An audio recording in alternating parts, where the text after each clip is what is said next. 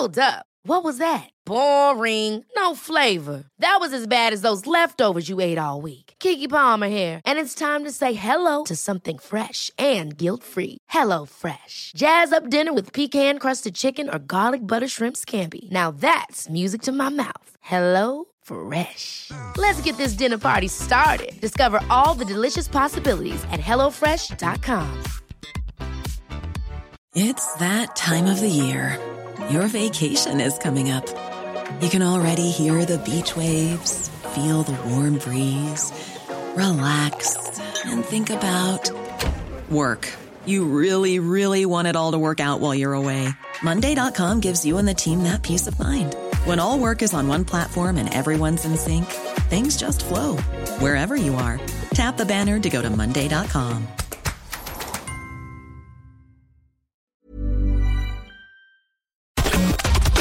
Opinion Line with PJ Coogan on Corks 96 FM. 1857 is the number. The text and WhatsApp 083 396 96 96. Email opinion at 96fm.ie. Twitter is at opinionline96. And the text, uh, the Facebook page is the Corks 96fm Facebook send you messages for the attention of the opinion line if you can. If you're wondering what I'm a bit confused and befuddled about as I start, where do you start? Where do you st- record numbers? Our numbers are crazy for COVID at this point, and if we're not sent up into level three tomorrow, we'll be sent up in definitely in there by, by the weekend. I'd, I'd nearly put money on it at, at this stage. What the hell happened with the leaving cert? Why did they keep it to themselves? For a week. What on earth is going on down at the Mercy Hospital? It's crazy down there. Uh, the ED is rammed. They're still open, but they're rammed. Uh, if anybody's been through there in the last 24 hours, I'd appreciate knowing uh, what, what's going on. And I promise you, when we're talking about the leaving cert, I won't use words you don't understand, like algorithm. Forget it. When you see the word algorithm, it just means a little bit of maths, a little bit of computer code, and it works on data and turns it around. That's what it is. It's a little computer program. That, that's that's what it is. It's nothing more than that. All right. Well, yesterday afternoon, we got word. I got remember a, a text message with a screen grab. I think it was Stephanie Preissner's tweet. Actually, someone like that anyway had tweeted that they'd heard something coming out of the Department of Education. Not someone you'd expect to be watching the Department of Education closely at all had done this. Oh God, what's this? And then at four o'clock it came. On Wednesday last, the Secretary General of the Department of Education and Skills told me that a mistake had been spotted by the Canadian company developing the statistical software for our students' data. We knew one line out of 50,000 lines of code had a mistake in it. We knew that mistake would impact on the results of some students. It was important to find out as much as possible about the error before making an announcement. Polymetrika and the department staff therefore began a detailed analysis of 50,000 lines of code affecting more than 400,000 exam results. It became clear that approximately 6,500 students had received a grade lower than they ought to have received. While we do not yet have the final figures, our checks to date indicate that the error has affected approximately 7,200 grades. Wow. Okay. 7,200 grades over 6,000 students. Effectively, what they did was they had a line of code that was wrong. Uh, the direct quote is the algorithm used for standardizing grades was supposed to take Irish, English, maths, and your best results from two other subjects into account. An algorithm is a bit of maths, a bit of code that takes a bit of data, turns it around, and gives you a result. And one of those was wrong and coded wrong in the, the, the, the, the system, as a result to which loads of people were affected. Donnchadh Ó Laoghaire is uh, Sinn Féin's uh, spokesman on education and, of course, Cork South Central TD. Donnchadh, good morning. Uh, Donnchadh? Oh, it's on the other line. All right, okay, he's on three. Donnchadh, good morning to you. Good morning, Peter. How are Now, you? is this a shambles? Is there somebody or something to blame, or is it just something that happened?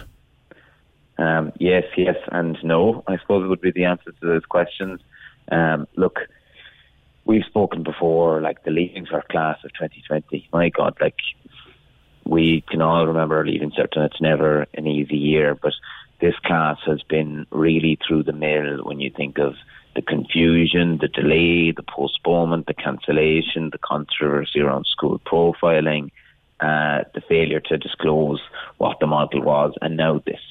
Um, the minister said sorry, and she's bloody right to have said sorry because really this is um, like it is so difficult on the students who are affected, and this is still causing anxiety and uncertainty, and perhaps you know it will even result in students having to to move uh, after a change of course and things like that. It isn't acceptable. Uh, I think that there are huge questions that the minister needs to answer. Um, we called for her to come into the Dáil yesterday. She didn't do so, which she has relented, and she's coming in today. Um, so there's a lot of questions I'd be putting to her. We still don't have confirmation that every student who was affected by this particular error um, will get a third level place this year. That's unacceptable. There is no doubt in my mind that the only solution, the only game in down here, is to ensure that those students get the places that they were rightfully entitled. Now, Because- already the CAO have said that the offers, the third round offers, are, are going ahead as of today. The problem is that in a something like arts in UCC, creating a few more places, well, it's an issue, but not a huge one. But take medicine or take electrical engineering or some one of those where the place numbers are tight as it is. Like, how do you do that? How do you fit in three more people that have automa- that have just qualified because of this?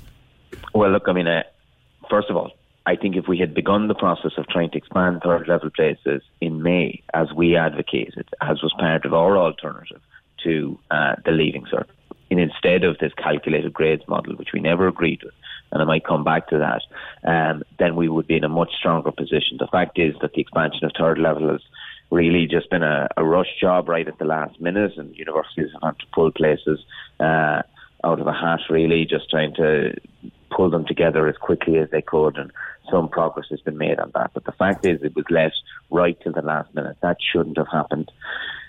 In a lot of instances, some of the issues around course numbers and how many need to be there isn't actually a question of physical space. It's a question of the personnel that's involved in it because it's not just about how many can fit into a lecture and listen to a lecture.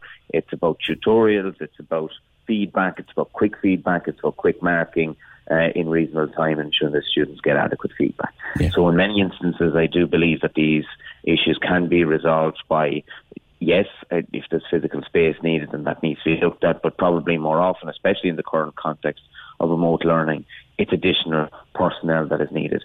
However, it is done it needs to be done. We cannot expect these students, uh, it may be up to a thousand students, we don't know exactly how many, that may be at the higher end of it.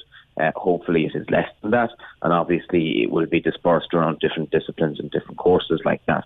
Um, but however it is done, it isn't a reasonable expectation to say that students co- should spend a year in purgatory to, to be, you know, they could be started a course uh, and find out that a very different course uh, has been offered to them. That was their dream course. They're going to do it next year. Then how, can they motivate? Well, Donald, I've spoken to countless people on and off air who, one young woman I spoke to, she pretty much guessed she wouldn't get her first choice.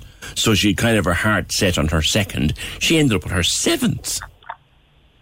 Like, what happens if her her course is full that she wanted, and what happens if this regrading puts her into a qualification for it? Like, qualifies her. What happens then? What do you do for that person?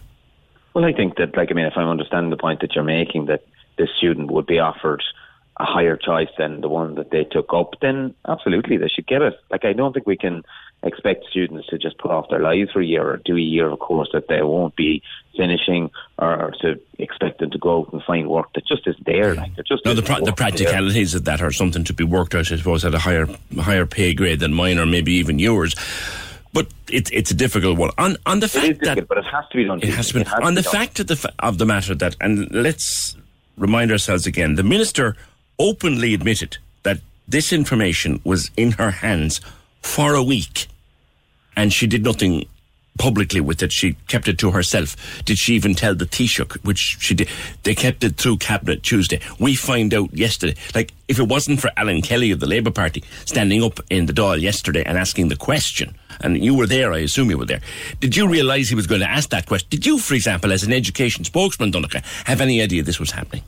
No, we weren't informed, and nor were some of the cabinet colleagues. I know that there were some ministers that only found out in the media. They tell us that there was a press conference scheduled for uh, 4 p.m. Uh, anyway, that this was all was planned. But look, I mean, you have to be. We have no way of knowing that, truthfully, um, and it shouldn't have have came to this uh, that it was so late in the day that we found out. And what's more, look, I mean, the minister said she needed to find out and she needed to talk to people and all the rest of it, but the students didn't know. Third level institutions didn't know. They all found out yesterday. So, like, I mean, what was the purpose of taking all this time? And I'm not sure what she did with it, especially keeping it from cabinet colleagues, from the co- the other leaders of coalition partners, um, and from most of all the students who were affected by Yeah. this. I think it was wrong. Uh, I think as soon as there was a problem uh, after, you know, after a fairly short period of time, really, it should have been disclosed because this has been an issue of national controversy for for months at this stage, and you know, confidence in it has been has been severely tested, uh, and this undermines it. Uh, an awful lot further, and I think there was a need to be full and frank with the Dáil, with the public, and most of all with the students, and that that didn't happen, and I think that that's wrong. And I, I know that there are TDs in the government parties who aren't a bit happy with that either. Are there questions over the tenability of Minister Foley? Look, my focus at the minute is getting answers to the questions that are out there, but most That of all, That question is out there, Donnchadh. Is her Well, look, position I mean- tenable? Is there a question about her position? Look, I mean, you'll know, PJ, that we don't support this government. It's not a nomination we will support in the first place. It's not a government that we have huge confidence in. Is now the time to be tabling motions of no confidence when we are uh, in the middle of a pandemic, uh, when we are potentially facing further restrictions in Cork, which is a massive issue, and I'm hoping to raise the Dáil at some stage today if I get the chance. Is now the time to be doing that? I'm not sure that it is. There are questions she has to answer. There's no doubt about that. Um, but our focus is on trying to get transparency here, learning an awful lot more, uh, and finding solutions. And look, I mean, as much as I would be critical of the minister, we will work with her to try and find solutions. And I suppose, look, it's only fair to acknowledge the fact that some of these issues began under the previous minister, which is Joe Okay, and I fair think enough, there's responsibility there too. You'd have to ask one question, though, uh, and it was the one that ran through my mind. And as I was driving home yesterday evening, someone asked it on a national radio program, and I thought, did they do a dry run? Did they set up the computer and feed a load of sample data into it to see would it work properly? Well, did they do a dry run? Yeah, well, look, I mean, I need to be careful here that we don't get, I suppose, too into the technicalities of it, but that is one of the big questions. Uh, they've told us previously that every line of code was tested. Now that they're saying that there's only a few lines, that they took samples of it. So that's a very different thing. It's also, I suppose, one of the questions we'd be asking. They made changes uh, during the process. They removed the school profile element, which I think was right because that was one of the biggest controversies in Britain and in the North. But was it fully tested at that stage? Was it fully tested in late August, early September uh, when that decision was taken? Did they fully test it then? Were there enough fail safes? Um, so these are some of the big questions that need to be asked. And a lot of it comes back to look, obviously there was a company contracted to do this, um, and they have the primary responsibility for any errors that happened. But we will be asking the questions about the tendering process that was in place here. Um, because the department is responsible for finding the best person for the job. Did they find the best? Like we're we're a job? Uh, global we're a global main, a main global player in IT and systems and coding in this country. Why the hell is it when it was being coded by a Canadian company? Yes, no. Nothing I mean, against Canada, mind you, but why was it being coded by a Canadian company? Well, look, I'm like you. I mean, we can ask that question. I'm sure there are companies in in Ireland that might be capable of doing this, but I'm, I'm not sure that's the main issue. The main issue is when a tender is put out that the best person for the job gets it. So, um, because obviously the sensitivity of this is huge. No, like so, like, I mean, we'll be trying to find out the tendering process, how it was handled, and whether it was rigorous enough to ensure that the best person to do the job got the job, because that is the responsibility of the department. That does come down to the department. The other thing is this it does really raise questions like algorithms and things like that when they have a real impact on people's lives. We have to be very cautious about how we use them in public policy, and you know, just you know, simple mathematical formulas. Because if you have an error if you have a statistical error, it mightn't seem significant mathematically, but that error is an individual student in this instance. That is a family, that is their dreams, that is their hopes of getting a course. You apply it anywhere in, in, in, I suppose, public policy. You know, I know that there's been issues in Britain about how algorithms were applied to social welfare and things like that. When you put all your faith in a model and not in the, the judgment of uh, professionals evaluating the evidence in front of them. There are risks to that. There are significant risks to that. And who has paid the price for that uh, here in this instance is students. You know, um, we can talk about what's statistically significant or not insignificant, um, but at the that's end that's day, that's overcomplicating that's thing. But but certainly something went wrong, and unless we know or can find out exactly what wrong, what went wrong, how, why, and whose fault it was, uh, it'll have been a wasted exercise to, to, to even discuss it. Donnchadh, thank you very much. Donnchadh Ó Laoghaire, uh, front bench spokesman on education for Sinn Féin, Cork South Central TD. 1850 Now, Linda Fitzpatrick was thinking about this last night she emailed us. It, it may or may not have affected her family in this way. You don't, you don't know, do you? Morris says the Minister of Education has to trust the professionals the, who are making the calculations. It seems to be a recognised company for the area. Why is it her fault? Would you be fired if your computer systems let you down? It's a good question, Morris, but the book doesn't stop with me if the computer system doesn't work. The book stops with the IT department in this company if the computer system doesn't work. But the book stops with the minister if the results are a shambles. That's my question. 1857 15996. The Opinion Line on Corks 96 FM. With the indoor self-service laundrette now at the Junction Supermarket Vickers Road. Every day washing and drying done within an hour. Selfservicelaundry.ie.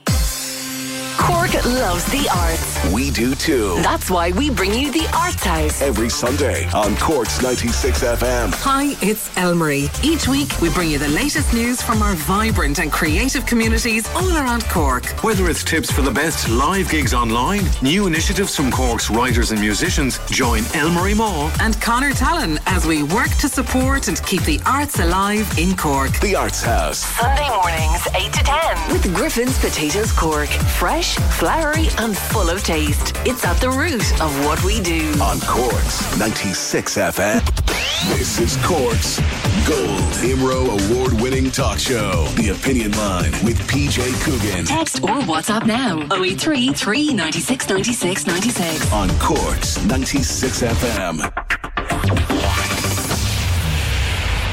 Yeah, the, what actually happened is confusing. Now, to give Norma Foley her credit, uh, in her day as a teacher, she must have been a very good one because her explanation at that media briefing yesterday of what actually happened was very clear and immediately understandable.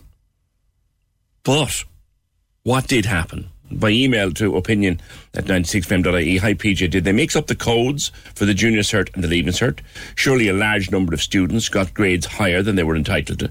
To be honest, it'd be far better if it was solely left up to teachers to grade too many so called experts. Well, what happened, emailer, was when the results were sent up from the schools, they were put into this, effectively put in one end of a computer, and the calculated results came out the other side. And one of the things that that computer looked at was junior cert results. And that computer was supposed to look at the Irish, English, and maths results and the two best results for every particular student. Unfortunately, because of the mistake in the code, it looked at the two worst results other than Irish, English, and maths. And that had an effect on the overall calculation. There was another problem with CSPE, this civics type uh, subject that they weren't supposed to include in the grading. It got included. So there were kind of two cock ups, really, as, as was explained. How many did it affect? We think about six and a half thousand people. Linda, do you think your son was one of them? Good morning. Hi, PJ. How are you? Um, I, I'm, I, I, I think he probably was. I suppose in a way we're kind of hoping maybe that he was. Um, but at the end of the day, we don't know, and we're kind of back in limbo again, wondering was he, wasn't he? You know, is his, or is his results going to change, or is he going to be left? So, remind, remind people again what happened with Rory. well, I mean, he was only one of many, and I suppose he's only an example in this. Um, he got his results. Um, they were 499 points, um, and that meant that he missed out on his first and his second choice, even though he would have got them the previous year. But then when they announced the school's grades, um, he found out that he had been dropped across three grades and that he would, had those stood, have got 533 points, which would have seen him clear for both his first two choices, um, which was really frustrating and even more frustrating when we discovered that like so many of his peers had been impacted in the same way and loads of them much more severely, like dropped across six grades, some. Um, and now um, I suppose it's been announced that there's been an error in the code and we're back wondering whether his grades are, whether any of his grades are going to be pulled back up in any way and whether that's going to affect his CAO and so it's kind of all a mess. Yeah, it is, isn't it? A complete It is. mess. It is. It is. Um, it is. And uh, I mean, we're we're just playing the waiting game at the moment. And to be quite honest, it feels like you know those lotto balls that they just um, roll around the place and pull you out because you don't know where you're going to end up, and you don't know if you do get your course whether they're actually going to be able to make a place available, particularly um, in the lab courses. Um, I think that what Donnchadh said there is just so important that it is really, really critical that students um, need that, that that the system needs to find places for students that would have been offered them in space rather than you know um, offering them to wait until next year because there's nothing to do in this year, you know, already when they're in online college. Like I, I'm trying to paint the kitchen at the moment and um, my son Rory was into me yesterday between lectures, whereas, you know, they should be up in a normal year, they'd be up in university, you know, meeting new people, Yeah. um, socialising, and he was lovely and all it was to have him here. You know, he was in chatting with me. You know, it's not it's not the way it's meant to be. Yeah. And they're, they're dealing with all of that, and they're dealing with Yeah. the uncertainty of what's going to happen, and they're dealing with the disappointment of not getting what they wanted. And now to realise this might have changed everything had it been done right in the first place. The stress Absolutely. levels must be through the roof for the whole Oh. family, Linda. Yeah, well, I mean, he's to be honest, he's disengaged a bit from it. Um, me, I didn't sleep at all last thinking about it, you know, um, and everybody else is slightly going about their business, but quite angry about it. Um, it's it's it's not it's not really good enough, and yet there's nothing you can do about it. All right, Linda, thank you very much. 1857 15996. Abby. Abby was on three. Katie might try and get it back for me there. Uh, she was on three, but she's not anymore. Uh, Simon, the one line of code in 50,000 is a silly thing for the minister to say when there's plenty of evidence that very small coding errors can have disa- disastrous consequences. Was this algorithm not thoroughly tested in advance? This is the big question was there not a dry run done here with with the fate of thousands of young people being determined by this big computer did they not test dummy results for example on on the way to putting in the real stuff is she there abby Hi, how are you? hi what happened to you So, um, I got docked quite a lot of marks uh, for my ag science. Now, it wasn't my teacher's fault at all. It was the state, I think. So my teacher gave me 80.5 marks. Right. But then it came up, I got given 60. That's two grades. for And your I- agricultural science so when from your Yeah. teacher's assessment was 80 80.5 and the Yeah. result you were given was 60 Yeah. wow which was very, very upsetting. And I missed out my course by 20 points. And if I had get, gotten the grades I was given, I would have had more than enough points to do it. Yeah. Now Which when you when, when you heard about this yesterday abby what did you think I was shocked. like it's a little too late. Like people have accepted offers, paid fees, started the course. Like, like I got, I accepted my fifth offer, and I've already started a week into mm-hmm. it. Mm-hmm. So it's going to be hard to like start a new college course if I am one of the mistakes. You know, I mightn't be. So I think all students are in the same boat, being upset. Yeah, there's another one in your list of results as well. You were marked down and Yeah, dropped a whole down. grade in English. And again, just if you one. got that grade one by one point, if you got that grade, you might have got a better choice. Yeah. And I mean, like, you've it's not- accepted offers, you've paid a fee, you've started Yeah. the course. Supposing it becomes obvious now that you should have qualified for what you wanted, what do you do then? I have no idea. Like, I, uh, it's not my teacher's fault. I know that for a fact. They were absolutely brilliant, and they were so supportive. It was a tough year for everyone. COVID just didn't help, but they were so amazing. It's just I feel let down. You know, I feel forgotten.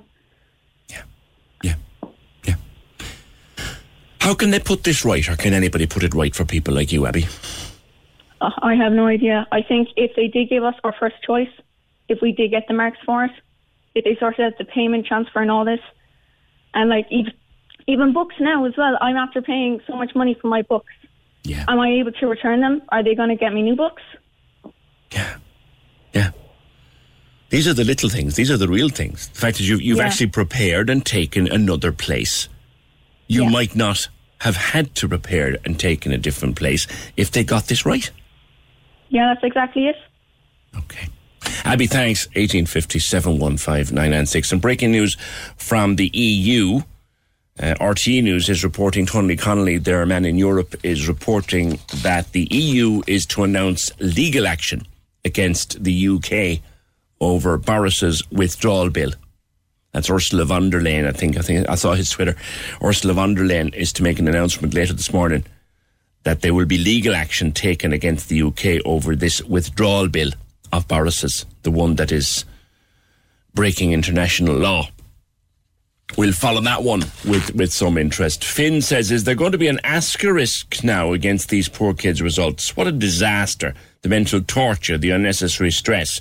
Why? Incompetence. Bluffers, sa- says, says Finn.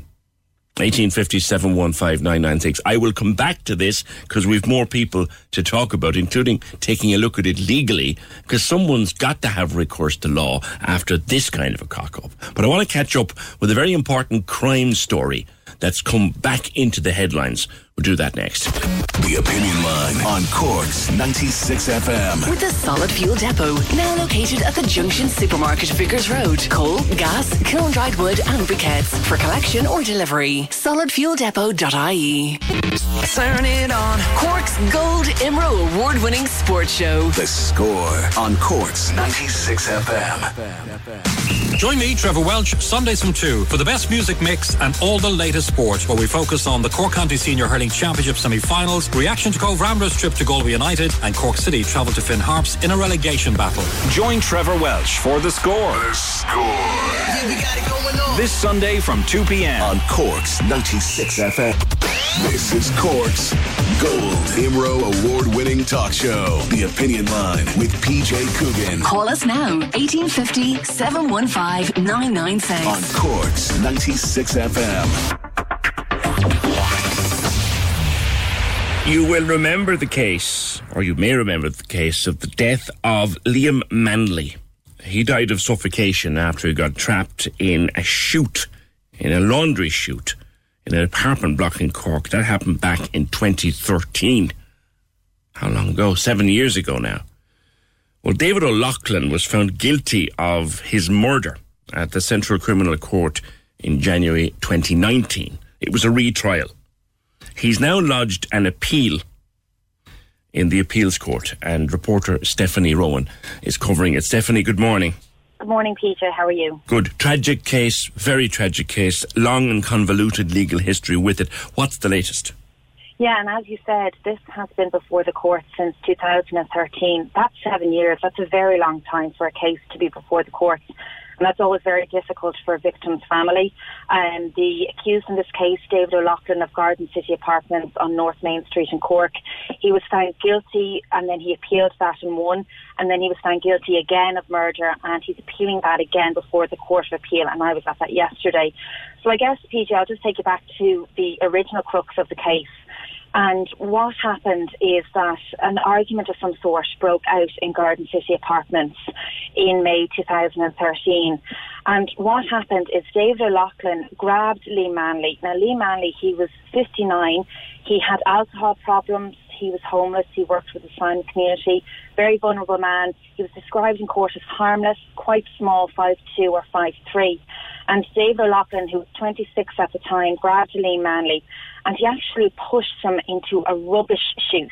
Now, this rubbish chute was 40 foot long, and the court heard he would have travelled at about 27 miles per hour, per hour. But what actually happened is there was rubbish stuck in the rubbish chute and he got stuck in it and he died of suffocation. And the judge at the, at the time described this as the stuff of nightmares. A really, really horrible way to die. And uh, David O'Loughlin launched his appeal, as I said there, in the Court of Appeal yesterday. And the crux of his argument is his barrister, Michael Higgins, said, look, what he did, nobody can defend it. It was morally reprehensible and absolutely indefensible, he said.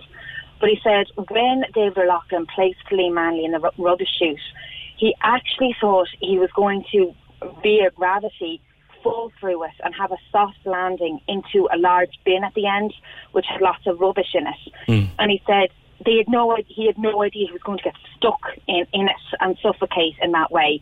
So they said that when he put him in it, it was a death trap, but that the accused didn't know it was a death trap. He didn't know there was rubbish stuck in it. And their argument is, yes, what he did was awful, but it couldn't be murder. It was never murder. They're saying that it should be manslaughter and he should be resentenced for manslaughter. Now, what happens? Has it has the he, is the hearing complete now, and will we get a verdict back, or what happens next? So what happened then was the state actually launched its reasons why it believed um, it, it is murder. And they said, look, everybody in the apartment knew there was issues with that rubbish chute. In fact, a lot of times rubbish had got stuck in it. And it said the fact that, you know, he put him in it and, oh, there was rubbish in it, the state said that can't absolve them of what happened. And so they're opposing it and they say murder was the correct verdict. So there's three judges in the Court of Appeal, and what they've decided to do is they're going to reserve judgment. So the victim's family and the accused, they're actually going to have to wait a little bit longer. They didn't set a particular date, um, but in the future they will d- decide whether they should change the murder verdict and overturn it. So This- I'll, I'll let you know as soon as that happens. This is thank you. This is horrific for the family. Yeah, you see, these cases and the courts, there's, it's such a long process. And what happened in this, I don't know if your listeners will remember this, but he was originally found guilty of murder, and that was appealed because what happened was very strange, actually. The, what, the jury asked the judge in the, the very, very first case, could they go to the rubbish chute and could they have a look at it? And they did go to the rubbish chute, and apparently someone actually threw a coin down it. And I don't know what that was to achieve, but that just shouldn't have happened. It was decided in the Court of Appeal. They shouldn't have gone to it. Nobody applied for it from the prosecution or the state, just the jurors asked for it. So he won on that basis originally, and as I said, then there was another trial. So these trials are, you know, they're long. There's lots of witnesses. It's always very, very painful for victims' families to go through this, and you know, for accused family as well. But the crux of this appeal this time is that yes, he he put him in the rubbish chute. The hands are, are up on that, but they're saying, look, he never meant to murder him. That's the basis anyway of, of his appeal. It, it's all about the concept, isn't it, of intent, and that's probably the legal thing that the judges are going to have to figure out. Yeah, and appeals as well. I mean, you know, it was one day of court yesterday, but they actually have huge uh, written submissions put in as well. So the judges will all sit down, they'll analyse that. So it could be a month, a month or two before we, we hear back. Okay, and as soon as we do, we'll be back to you. Thanks very much, Stephanie Rowan, court reporter in the appeals court yesterday in the appeal of David O'Loughlin against his conviction for the murder of Liam Manley. I mentioned uh, the legal explanation of intent. I can remember years ago covering a murder. It doesn't matter what one it was. It wouldn't. It would be unfair to mention which one it was. But the defence counsel for the man accused spent three and a half hours on his feet in the summing up, just explaining to the jury the concept of intent. Your brain will be bleeding from it.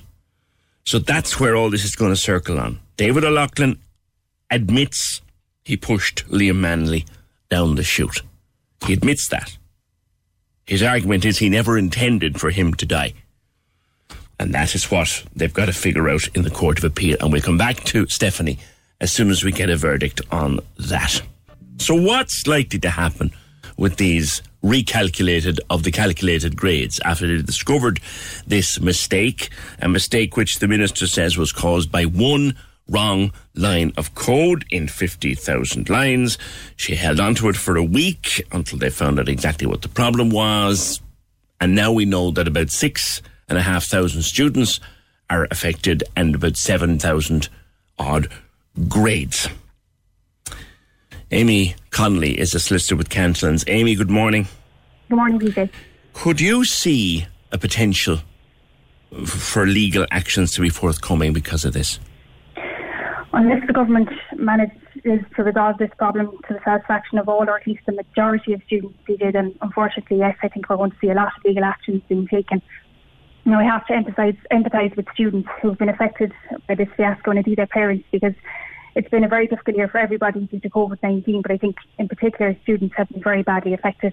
And the uncertainty and the lack of transparency from the government at the outset, and now these monumental errors that are coming to light are making the position worse for them. But going back to your question, PJ, yes, I do see legal actions coming before the court as a result of what happens here. And as you know, there are already applications before the High Court in respect of the standardisation process used to grade the 2020 cohort of leaving certificate students, who, some of whom had their teachers' grades unfairly downgraded, and as a result missed out on their preferred, college places. But legally, I suppose it's it's very much in charge of water for everybody because it's so unprecedented, and there is a test case before the High Court which will be heard on the 21st of October. Yeah. So legally, there's not going to be any clear answers until that test case is decided. But in my opinion, I do see I do see legal cases coming before the court, and I suppose in those cases you're going to have to show that someone made an error and that error adversely affected you as a student, and it now seems that there were errors. Yeah. Well, No. well, there's the thing. I'm thinking in terms of someone who accepted a place that wasn't their first choice and has spent money on taking up that place, and now because of the recalculation could qualify for what was their first choice. Like, w- would they have a right to legal recourse there? I suppose this is where the difficulty is going to lie, um, PJ, in terms of whether the college places will be made available for those who have been affected by this, because the minister has already said that no student will be disadvantaged by the mistakes made, and students who will be entitled to a higher CAO offer will receive that offer. But whether that translates into them receiving a college place this year, or perhaps whether they have to start their preferred course next year, remains to be seen. Now, Simon Harris has already come out and said an additional 1,000 places may be needed.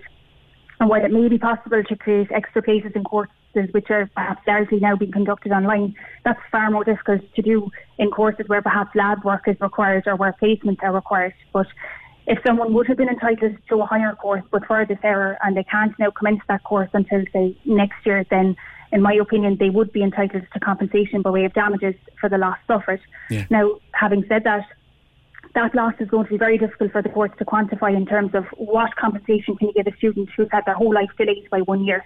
No money is ever going to rectify that.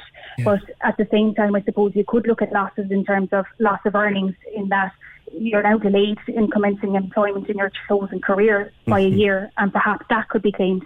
But again, I suppose it's it's very much uncharted waters at the moment, and I imagine that the current test case, when that's determined, will determine a lot of these issues um, if that is successful. This will always also already this system has caused stress and anxiety, and the, the grading when it came out, there was enough stress to, to to satisfy anybody in that one. Here's more stress and more anxiety. Those are grounds for compensation, surely. I suppose what's involved there, PJ, and again, there has been an untold amount of stress and anxiety on, on students, not just the 2020 students this year, but we have to remember that there were 2019 students also who Yes. would have sat their leaving cert in 2019 under the traditional written exam system and would have applied to the CAO system this year for courses. And because of the grade inflation that we've seen, which is reportedly an increase in 4.4%, those students were put at a significant disadvantage in the race for college places. So it's not just you know the 2020 students that we're talking about here. There's a whole other group of students who are being adversely affected by this also. But in terms of an action for perhaps stress and anxiety, what you're looking at there is a personal injury type action, and to succeed in that, you would have to show that you suffered an injury, but it has to be a recognisable psychi- psychiatric Gotcha. injury. So it has to be more than just stress and anxiety, and the only way to ascertain that is to be assessed medically. Now, in fairness, PJ, while I have no doubt that this is causing significant anxiety and distress for students, I wouldn't be encouraging anybody to, to pursue that type of legal action because, you know, it's difficult. And uh, if a student is suffering with their mental health at the moment, then they should be consulting with their GP and Yeah. their family as opposed to coming to us as solicitors. Yeah, yeah, it's just it's a fair question or fair, fair comment. Uh, Amy, in comparison to previous years, and we all know that every year there's someone tries to go to court on the grounds of a result that they didn't expect or they thought was wrong. In comparison to previous years, are you seeing any increase in the number of people seeking legal redress over this 2020 Leave Cert? We are, um, PJ, sadly, there has been a huge increase in the number of students looking for legal redress. And I've spoken to an awful lot of students recently who are in despair and they feel that they've been wronged, which of course they have. And it, I suppose it's a very sad state of affairs in students who should be starting college now and out there enjoying themselves and they're now turning to solicitors for help and wanting to go before the courts to, to vindicate their rights. But we have a team here at Cantillons Solicitors and we're dealing with these queries and we're doing our very best to guide students through this awful situation as best we can. Okay. One last one for you, Amy. I don't think this will arise. I think listening to the minister yesterday, it's highly unlikely to arise. But could somebody legally be asked to vacate a place they've previously accepted? Um, generally, no, PJ, and again, it's all uncharted waters legally, but in my opinion, if you've met course requirements and you've been offered a college place by the CAO and perhaps you've paid fees that then that place can't be taken back from you. And if it was, then in my opinion, that would give rise to a cause of action because a lot of students would have acted to their detriment in perhaps accepting that place. Um, so it's highly unlikely, as you say, that those situations are going to arise now because the government has already given an assurance that no students will have their grades reduced. Yeah. And they've assured students that if you have a place in the CAO system, you'll hold on to that place. Now, I have seen one unusual example where a student was inadvertently offered a college place due to an error occurring. And that was later withdrawn, but there are other issues at play there. But uh, generally, you know, as a rule, I don't see any students being asked to vacate a course that they've already accepted. All right. Okay. Listen, thank you uh, for that this morning. That's Amy Connolly. She's a solicitor with Cantillons. And, and there you've heard it. There is a massive surge for 2020 of people going to law to try to get something done about this leaving cert. I think Finney is asking on Twitter this morning, did I predict this a month ago? Not this exact scenario, but I was kind of saying there will be something come out the other end of this. There will be a cock up along the way. We haven't heard the last of this, and we haven't, but not by a long chalk. The Opinion Line with PJ Coogan on Cork's 96 FM. Very first of October. Look about it there this morning out there, dull and dreary as I look out from the top floor of Broadcasting House. 1850 715 996. Text to WhatsApp 083 396 96 96. The email opinion at 96fm.ie. Another one of our regular callers was on. Hi, Kate. Kate wants me to send condolences to her husband. Why? because today is their wedding anniversary. Thank you. Thank you, Kate. If you are having a problem with mortgages or have had, problems with mortgages throughout the pandemic, because it's been one of those areas that's been really badly affected, but you don't often hear a whole pile about it on the radio because those people are quietly dealing with a bank or a lending uh, organisation and trying to sort it all out for themselves. They haven't got much time to be talking on the radio, but Have a story coming up you will be interested in. I just wanted to do the numbers because NPHET are meeting today, and the prospect of going up to level three is a very, very real one. And listening to Ronan Glynn, was it Ronan Glynn or Philip Nolan? I can't remember which one, of the, one of the other anyway, was saying last evening that the, even the prospect of doing it in regions or counties now, uh, that that may not be enough, that they, we may all have to go up because of the way the figures are expanding nationwide. And yes, some counties have lower than others, but as a nation, our numbers are getting disturbingly high again. For example, today is the 1st of October, and looking at Cork City and County, official public fig- published figures of cases, our case number today, our 14 day case number for today, the 1st of October, is 459 for the city and county of Cork, which is 92 per 100,000 of us. 92 cases per 100,000. Back in September, on the 1st of September, it was 45. On the 1st of August, yeah, 45, a, tenth of it. On, on the 1st of August, it was 10. On the 1st of July, it was 5. We had this licked at the end of June, or thought we had. On the 1st of June, it was 141 cases. The 1st of May, 136. And the 1st of April, three days after we went into lockdown, it was 292. So once again now, our numbers are well higher than they were when we entered lockdown. So as of today, our numbers in Cork, 459, 92 per 100,000. Now, I know that one of the reasons our numbers are higher than when we went into lockdown are because, well, we're not locked down. Things are open. People are getting around about their lives as normally as they can. The schools are back and people are back at work for the most part. But those numbers are scary. Those numbers are scary because we hear that the the, intensive care doctors in the hospitals are now worried about the pressure. It's starting to mount. I mean, we know that whatever, and it's probably not COVID, whatever is going on down at the Mercy, they're jammers down there. They're absolutely stacked up in the Mercy. Probably not all COVID. In fact, almost certainly not all COVID. But bring a couple of dozen hospital cases in there with COVID, and you're in serious doo doo.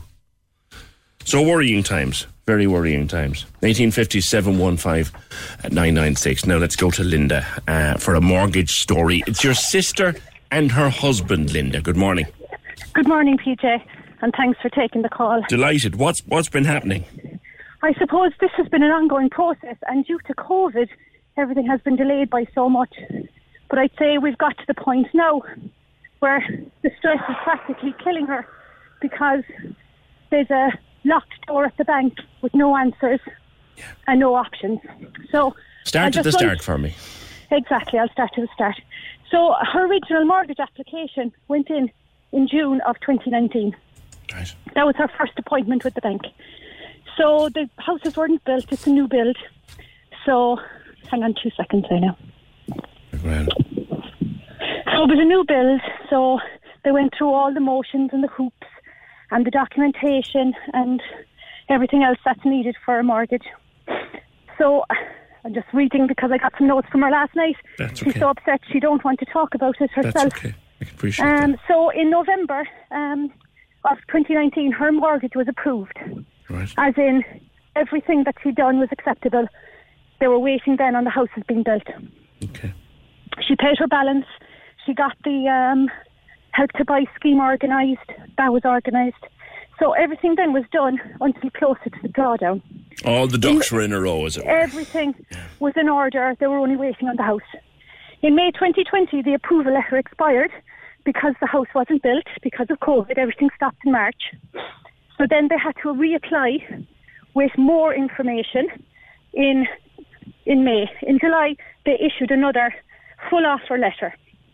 So in July 2020, home straight, waiting for the house to be built, finished, and everything. So she went headlong into looking at interiors and you know all the excitement that you do, yeah. you'd normally have for Yeah, a house. yeah, yeah. So she got the house valued in August 2020 because you need that for house insurance. The end of August, they were coming to the point where the builder was getting ready to snag and hand over, and she had a phone conversation for mortgage protection. So this is a requirement in the event of your death, the mortgage will be paid. She was turned down. for mortgage protection. This is 12 months Why? into an application. She has yet to receive a reason on paper for why her application was was turned down. So she ref- she was refused. There was no reason given, no options, no alternatives. We, my my husband and I, offered to go as a guarantor. We have our own house as well. Absolutely no way. They, they just were not willing to have a conversation as to what exactly could be done to get this over the line. So there's been to and fro and back and escalation. so hold on. and- Everything, just breaking it down here. Everything was in place. Her paperwork, everything was right. They'd had approval. They'd done everything. The house was being built, and then this protection was required. yes. It was No. refused, and they won't explain why. No. Now you say it's required, but on further digging, the Consumer Credit Act actually says that the mortgage lender will arrange life insurance policy, but there are exemptions. If the loans are to a people who belong to a class which would not be unacceptable to an insurer, which seemingly is her case. So How do they define that? they are defining that. Oh, So I suppose there were certain criteria in that Consumer Act. People who are over 50, 55, people who cannot get insurance for various reasons because of underlying health conditions, uh, risky jobs. There are certain criteria that can exempt them from um, exempt them from having to get this policy. The bank can issue a waiver. They have the facility to do so if a person falls into those couple of criteria. They are refusing to issue a waiver. Now, she is mired in the development of a house right now because she's She put her own money into yeah, it. now. she has in excess 10,000 euros of her own money gone into tiles and bathroom wear. And it's the, the last minute, I mean, 12 months in the process of this mortgage, and it's being pulled at the last minute. Now, there's a separate, I suppose, there's a separate issue with the mortgage protection, and while she hasn't been issued a letter stating the refusal, there has been hints and rumours. Sorry for the traffic noise. That's okay. There has been hints and rumours that because of COVID, there are issues with people who may have a higher BMI getting life insurance policy. Right. Now, this particular person has is works in a in a fairly has a good job and is 15 years in her job. As part of that, she undergoes an annual medical every single year, documented. Yes, yes. Can she furnish that to provide evidence of good health? No. She has active health insurance with no claims, bar the usual things, nothing major, no underlying conditions. Can she furnish that as proof, of good health? No. They are not willing to take. Will they even send her for a medical? No. There is just a blanket no refusal with no indication why. However, they will offer her husband's mortgage protection, Right. okay? But because they're a couple, they will still won't grant the mortgage because in the event of her death, he may not have the ability to pay back the mortgage. Now, another benefit of the job she's currently in is that she is liable for a death benefit of four times her salary. And she's in a she's in a good job. Yeah, So sounds like it. four- Sounds like yeah. good job and good employer. Yes, yes, absolutely. And four times her salary will be paid on her death, which will never happen, but you know, will be paid to her husband. So he will have the facility to pay back the mortgage in the event of her death. So you can understand the frustration. It's just crazy. It I cannot imagine. ridiculous. They mustn't be sleeping. They mustn't No. be eating. this has been going on now for I'd say since the end of August, the start of September, when all this happened, when they should be preparing to move into a lovely house after years upon years of mortgage and saving for a deposit and And I'm sure just- the builder is getting a bit itchy too. he is getting a little bit now. He has been excellent. I mean, I can't fault the builders. I won't name them because she won't want to know want Yeah. anyone to know who she is. but there has been mentioned that because of the delay, they may have to be charged per week interest. Right. Which, is- would be, which look, if you knew it was coming, you could afford to, okay, look, we're, we've, we've something in process, we're going to be done in six weeks. You could do that. Let's But bring in someone. Linda, who might be able to help because. Oh, that would be brilliant. Well, it, I reckon if Joey Sheehan can find a way around this, the mortgage coach, nobody can. Joey, good morning. Good morning, PJ. How are you? Good. This seems like such a, a bizarre situation. Everything was in in line. All the ducks are in a row. She's got a fabulous job, great employers. Her husband's got a good job, and all of a sudden they won't in, they won't issue this this insurance. What's going on here? Yeah, I've been listening to Linda there, and I, I really feel feel for her sister, and um, it's really disappointing and really frustrating for her. Now, there is good news, uh, PJ. Some banks, uh, obviously the banks they apply to won't um, issue a waiver for the life cover, but some banks will consider waiving the life cover. So we have two banks currently that would consider waiving um, for this person or any person who can't get life cover. Now, it is on a case by case basis. It's not a guarantee, but um, I'd be I'd be fairly confident we, we would get the desired result if Linda wanted to send her, her sister into us, and we, we'd be delighted. But to does she have to switch everything then, Joey, and go back to square one again? Well, e- each bank, uh, yes, she does. So it'll be a new mortgage application to to a new lender that will consider waiving. So each bank sets its own credit policy, and while uh, the Consumer Credit Act does make reference, which Linda rightly pointed out, um, it's it's essentially up to each bank to decide if they want to advance money to somebody without um, a life policy. So. Um, so, but yes, she would be sending a new application to a new lender. Any explanation as to why? Is she entitled to an explanation as to why they won't Well, give if, her this if you apply to a company and they they refuse you, yes, you're fully entitled. You can write to that company and ask them for the reason, and their chief medical officer uh, will write to your GP and explain the reasoning. She has So asked, she she- sorry, she has asked for that letter to be sent to her GP, and it's still not forthcoming. Well, I, I, I, I, she would be entitled to that, so presumably that's just a delay or something like that, you know. You might be able to, to, to sit down with them, Joey, and talk them through and see how you'd be able to help them. Yeah, well, look, it, it- this unfortunately is a problem that, that crops up when we're dealing with a, a lot of mortgages and people uh, buying houses.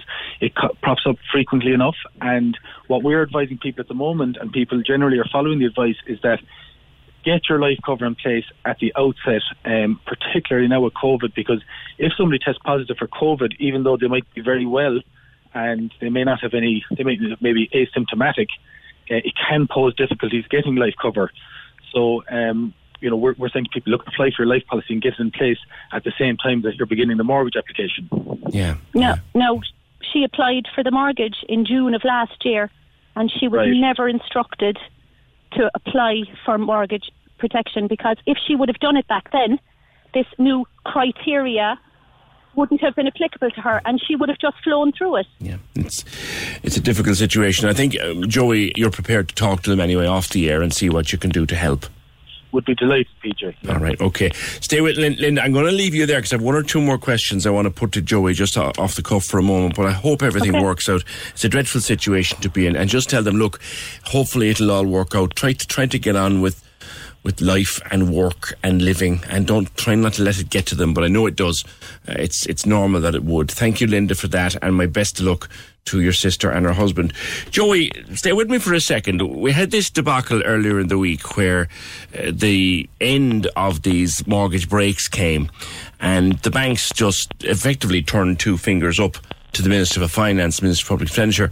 No, we're not extending it. Like that's that's arrogance of the highest order, is it not?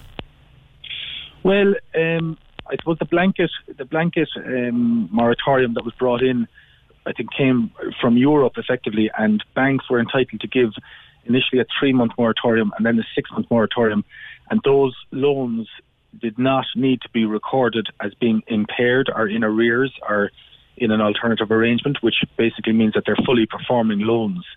Um, I think the reasoning why the banks don't want to extend them on a blanket basis has probably got to do with the reporting of those loans that they would technically be, let's call them challenged loans, which which doesn't suit their balance sheet, right?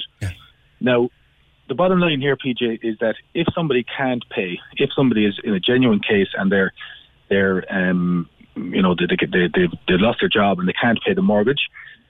The majority of banks, I would be shocked if they didn't work with people. So I would say to anybody in that cohort that contact your bank as soon as possible. They will require forms if your situation is bona fide and if you require, I, I think the banks will will grant a further moratorium to you. Yeah.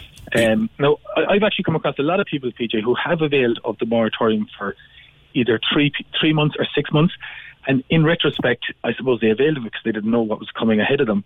But in retrospect, they didn't need to avail of it. Yeah. So wh- while while it did ease pressure on a lot of people, and a lot of people absolutely required it, uh, th- there's a lot of people also that, that didn't actually require it in hindsight. Yeah, yeah, but I suppose at the time when the, the, the assets falling out of the world, you think I'm going to need that. I'm going to apply for that.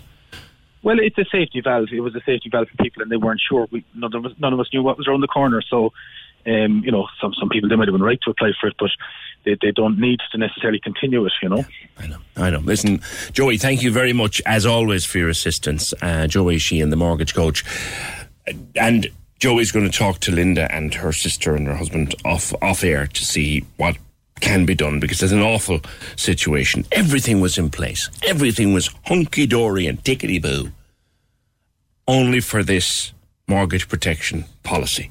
And because of a change in policy, she can't get it. 1850 715 996. On the COVID numbers, if you missed it there, just coming out of the news, our numbers today for the last 14 days are now 459 cases across Cork City and County, 92 cases per 100k of population. NPHET meeting today, presumably a recommendation comes out later today. It then goes remember we've been through this rigmarole. It goes to the civil servants, of course, for all their epidemiological and scientific knowledge. It goes to them. Then it goes to the cabinet subcommittee, and then it goes to the cabinet, and the cabinet make a decision probably tomorrow. Uh, to I would I I'd nearly go into Paddy Powers. Other betting shops are available. I'd nearly go into one of the places and put down a tenner that we will we will be put into level three soon. 1850 715996. Barry says, Why can't the people in power just do what New Zealand did? Lock the gaff down for a few months. No flights in or out. Restrict movement big time and we'll be clear of the COVID. The only reason my numbers are going up again is because we're allowed out to pubs and clubs, allowed to meet in big groups again and leaving people in and letting loads of flights in and out. Our country is run by dopes says Barry B. 1850 715 And here's another one, Barry B. The programs in New Zealand that have worked, and the program in Australia, in particularly Queensland, that we were talking about earlier in the week. A lot of the senior positions in those public health programs are being held or are held by Irish people. We're talking on Monday with Dr. Niall Conroy. He's in Queensland where they've had a fantastic success with COVID 19 because they properly fund and they properly run the public health units. Queensland is pretty much COVID free. And Victoria, where Melbourne is, will be in another few weeks. They got a really harsh lockdown. They're slowly coming out of it now, and the public health units are going to deal with it because that's what they do. Why are all these brilliant Irish doctors working around the world? You have to ask what's wrong with the system here that has indicated to them they'd be better off elsewhere. That's the dis- depressing part. 1850 715 996. One thing that has suffered as a result of COVID is friendship. Think about it for a minute. How many of your mates, your friends, your close friends, your your not so close friends, your outer circle, how many of the people you class as friends, particularly close friends, have you not seen or not had spent time with? Physically, I mean, not on Skype or Zoom or any one of those, for weeks or months. It's been called the friendship recession. We'll talk about it next. The Opinion Line on Cork's 96 FM. With the indoor self-service laundrette now at the Junction Supermarket Vickers Road. Every day washing and drying done within an hour. Selfservicelaundry.ie. It's huge. Oh, what with the goalkeeper? Oh, what a goal! It's historic. Champions of England, Liverpool. And it's here. What a free kick from Kevin De Bruyne. Join me, Trevor Welch, on 96fm.ie as we bring you the Premier League live, exclusively online. Go. From Josh and I'm ready to go. This Saturday, it's Chelsea versus Crystal Palace at 12.30, Everton versus Brighton at 3, Leeds United versus Man City at 5.30, and Newcastle versus Burnley at 8. Go, go. From Josh and I'm ready to go. The Premier League live online, powered by Talk Sport. Listen every Saturday by downloading the Cork's 96FM app or c96fm.ie. This is Corks Gold Imro award winning talk show. The Opinion Line with PJ Coogan. Call us now, 1850 715 996. On Cork's 96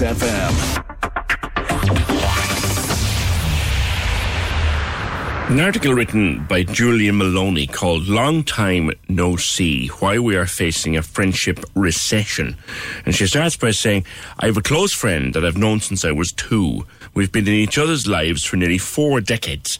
In that time, we've notched up four children between us, two long distance house moves, a number of bad boyfriends, a wedding, several bereavements, and more wrinkles than we'd care to count.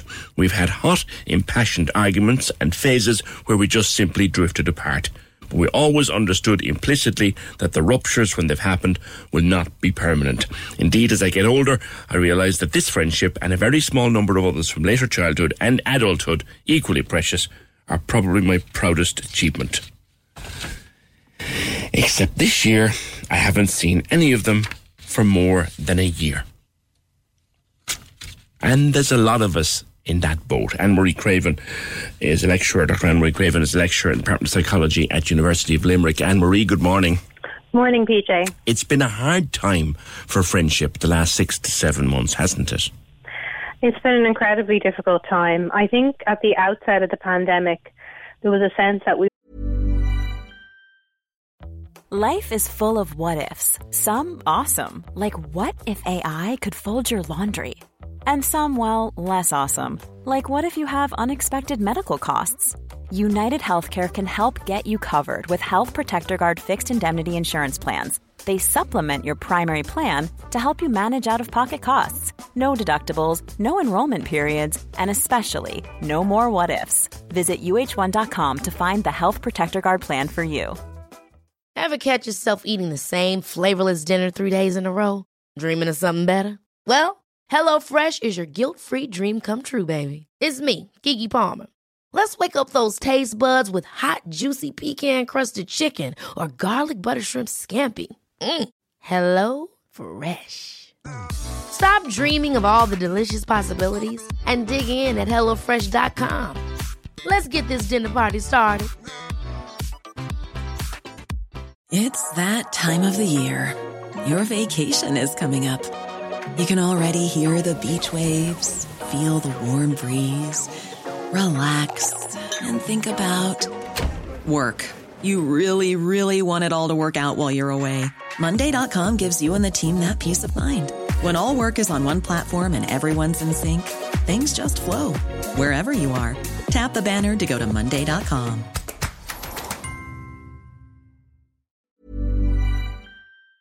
We're all in it together and that we get through it.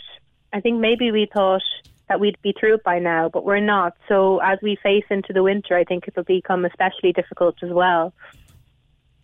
There are always in our lives, there's always two or three people that are constantly close, that we see either frequently or infrequently. And with those people, the phone's just not the same. No, you're right. The phone is not the same. So, of course, because of the public health situation, we're having to make do with virtual contact most of the time. And people are reporting that they're less satisfied with virtual contact. Having a chat on the phone is not the same as seeing somebody in person. It's not the same as being in their physical presence. And that's really hard on people. I especially feel for people who are vulnerable actually to COVID because for them they really can't take a chance and they might even feel anxious about meeting safely outdoors. So for them, the impact is very significant, certainly. And there are a few other groups that this has been particularly hard on. We've heard a lot online and in social media and in the media in general about the impact on older adults. But actually, besides those who are vulnerable, I would be more concerned about the impact on younger adult friendships because young adults tend to have large social circles. Older adults have smaller ones anyway. Yeah. So limiting your social circle to six people is not that big a deal for a certain age group, but it's actually massive for young adults. Yeah. They've hundreds of friends because they haven't they haven't filtered it down into that hardcore group yet. That's it. And you know what, PJ? I think there's a lot in the media at the moment about, you know, young adults socializing, being out and about, having too many social contacts. And of course, that, that is the case for many of them. And we can't have this number of social contacts at the moment. It's a public health situation. We just can't do it. But what I think we also need to talk about is acknowledging that that is very, very hard for people in that age group. In that age group that we can term emerging adulthood, where people are between the teenage and the fully fledged adult years. So for this group, it's always been characterized by spending a lot of time with existing friends, meeting a lot more new people, to learn about yourself and to learn about the world. So for that group to take that away is massive. Now I'm not saying that young adults get to go out and meet lots of people as we would do pre-COVID. It's a mm. public health pandemic. We can't. But I think we need to be more sympathetic to the problem they're facing. And instead of a discourse that's only about the negative side, think about what they have lost and how well so many of them have been coping with that. Yeah. I watch my daughter in particular, uh, Anne Marie. She's she's 23, and like every young woman of her age, she has. I'd say they run into hundreds, uh, and they do these things on. I think they call it House Party or one of those other apps, and there could be 15 of them in the bedroom chatting and having a drink. But it is not the same. No, it's absolutely not the same. Um, I suppose your daughter falls into that category that we might call emerging adulthood. So she's not a teenager anymore, but some would say not a fully fledged adult yet. So for that particular age group, meeting a lot of people is developmentally appropriate. It's developmentally important. It's a very normal part of life. And in fact, it sets people up for their fully fledged adulthood. And if we all think back to that time, that age time ourselves, you know, we would have made friends then. We would have possibly developed contacts for our career later. Uh, we might have gone traveling. So much has been taken away from that age group that hasn't been talked about. Uh, we seem to be very sympathetic to the issues surrounding older adulthood, as we rightly should. But for young adults, think of what they have lost. They have lost education. They have lost a lot of their life plans they often have lost employment opportunities because we're not exactly seeing an increase in employment at the moment either. So when you think about what they have lost, I think we need to be a lot more sympathetic. It's very normal for them to have larger social groups. A lot has been taken from them. It's only natural to want to spend time with people who understand that situation. And I think a little bit more empathy could go a long way in supporting that particular group at this time. Yeah. I guess it's very hard to empathise when you see crowds in the street during Freshers' oh. Week in the middle oh, of a oh, pandemic. Of course, it's very hard. You know, I mean, where I live in a rural area, that's not what I'm seeing. But I'm actually from Galway City, so so I I can see on you know I can see the pictures online of what's happening, and no, it's not acceptable. But I think some of the reason that this has happened is because we haven't given enough thought to the impact on that group.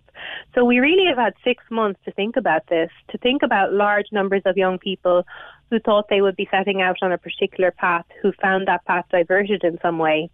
And in Galway in particular, I know some of the students have made the case that they were told to come back to Galway. You know, they were encouraged to take accommodation and then they were told there was no reason to be there. So that has been very difficult. And while it's not acceptable behaviour, I think we need to constructively think about how we can support young adults in all that they've lost to maintain social connections, to socialise in any possible way that is safe and I think if we had that empathy from the beginning and we had a little bit more thought about what would happen, uh, we might have been better placed to support them and to avoid those scenes that we have seen now. Yeah. Of course, that's easy to say in hindsight, but certainly people who are studying the experience of social connectedness and loneliness in young adults would have flagged this as early as April, actually, that young adults were a group that were vulnerable. Yeah Am I wrong when I say here, and I've said it once or twice when talking about these gatherings, do you want to be the person who brings this virus home to someone who can't hack it? Am I wrong? No, you're not wrong. Uh, nobody wants to be that person, of course not. I know myself when I find the, I suppose, the very small social contact situation difficult. Uh, I'm working at home. You know, uh, I don't really see anybody that I don't need to see, so I might see at a distance, for example, uh, carers at creche. You know, that's the extent of it.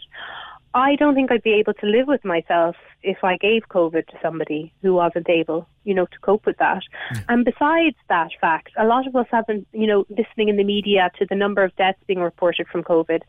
And while that's important information, it also doesn't shed light on the fact that people could be living with the issues related to COVID for a long time. Yeah.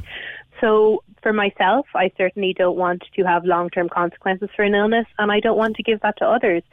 So that is what is keeping me in having a small social circle. But of course, the message is getting a little bit lost, probably on a group that have had so much more taken away from them than people of my generation. Yeah, and I guess that is a fair comparison. But getting back to the, the, the issue of, of friendship and, and how many how friendships are are surviving this, like in the normal healthy adult, is is a small circle of friends, close friends, is that normal, or do some people have huge numbers of friends? Some people just have a handful. What's normal, or is there such a thing as normal? Uh, that's a good question. So, what's normal? I suppose really you mean maybe what's common, uh, because we all differ in our social needs. So, for some of us, having a few small, good quality relationships is absolutely fine.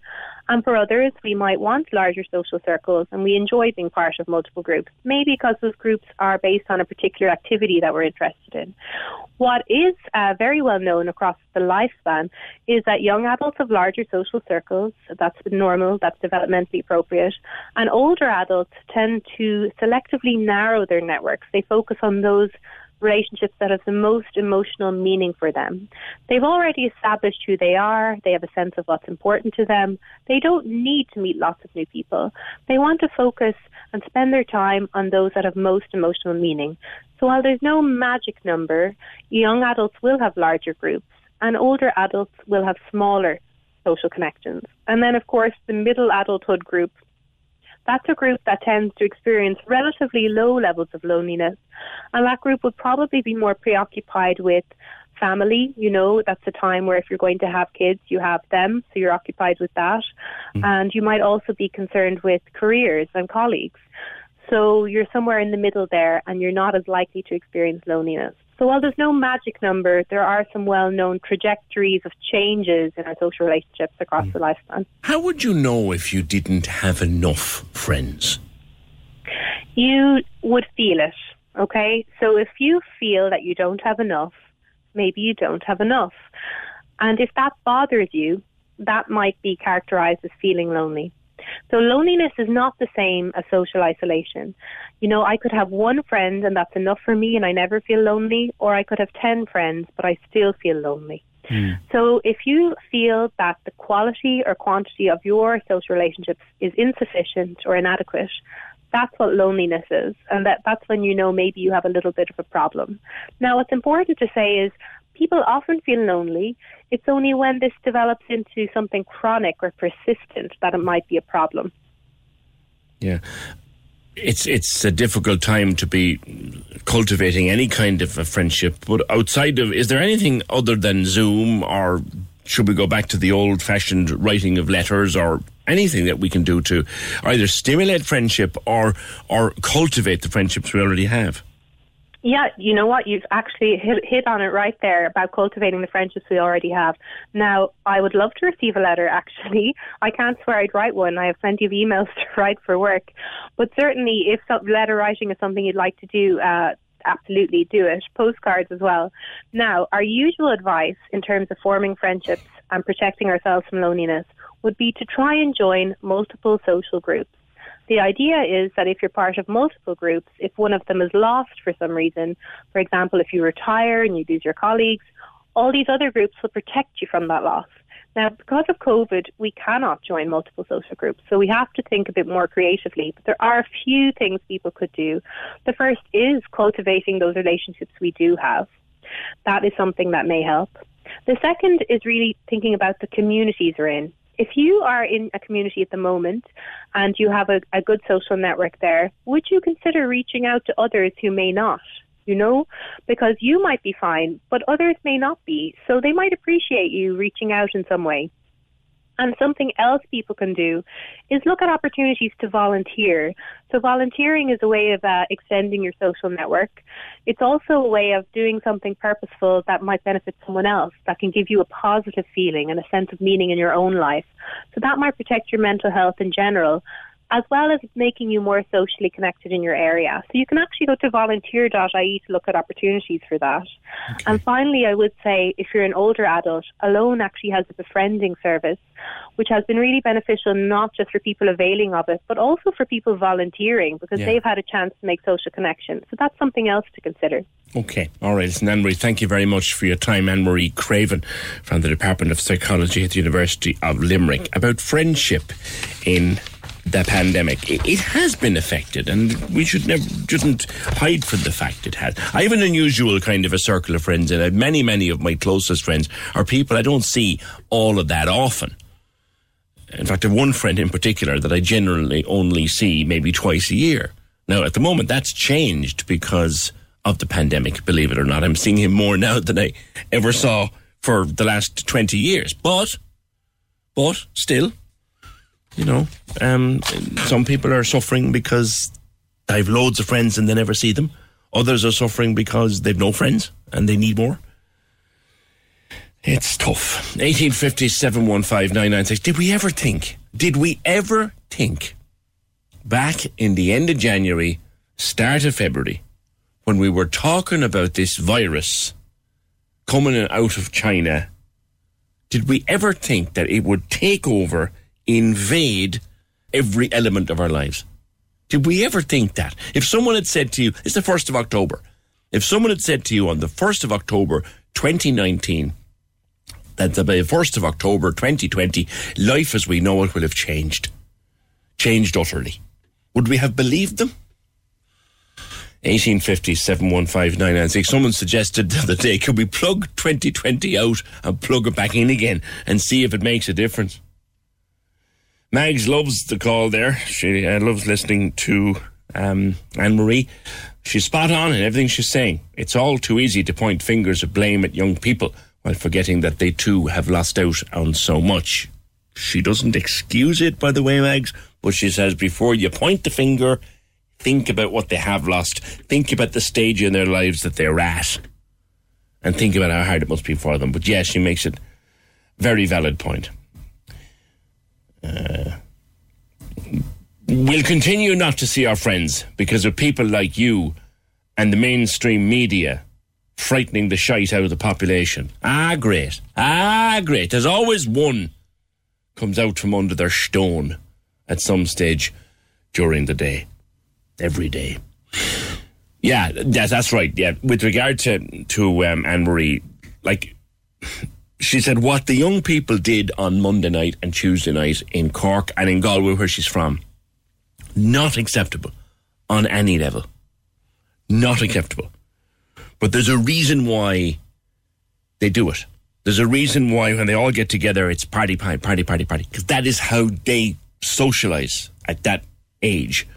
So we can understand it while not approving of it. And she just wanted to broad, broaden up the topic as to how we, how we might help them deal with it. Like if you have a young person in your life and all they want to do is get out Saturday night and party, you have to understand that that's what they want to do. The Cork's 96 FM music panel gives you the power to pick our playlist. Click 96fm.ie now. 96fm.ie now. Take the 10 minute survey and you could win a 100 euro shopping voucher. The power to pick what we play. Pick what we play. Join the Cork's 96 FM music panel. Find the link on Instagram, Facebook, and Twitter. Find the link on Instagram, Facebook, and Twitter. Or see 96fm.ie. I, I haven't moved house myself in many years. I think 2004 was the last time we moved. And to be honest with you, I ain't moving anytime soon. And I never forget forget the stress of it. It is really stressful. And and I guess if you're renting, it's worse because you don't know when you're going to be moving next, when you're going to have to move next, and you might just recover from the stress of one move, and then you got to take on another. Deirdre put up a Facebook status during the week um, about how precarious and how tiring renting might be. Dee, good morning to you. Morning, PJ. How are you? Good. It, trying, I, I, I don't ever again want to move house unless I absolutely have to. How many times have you had to move?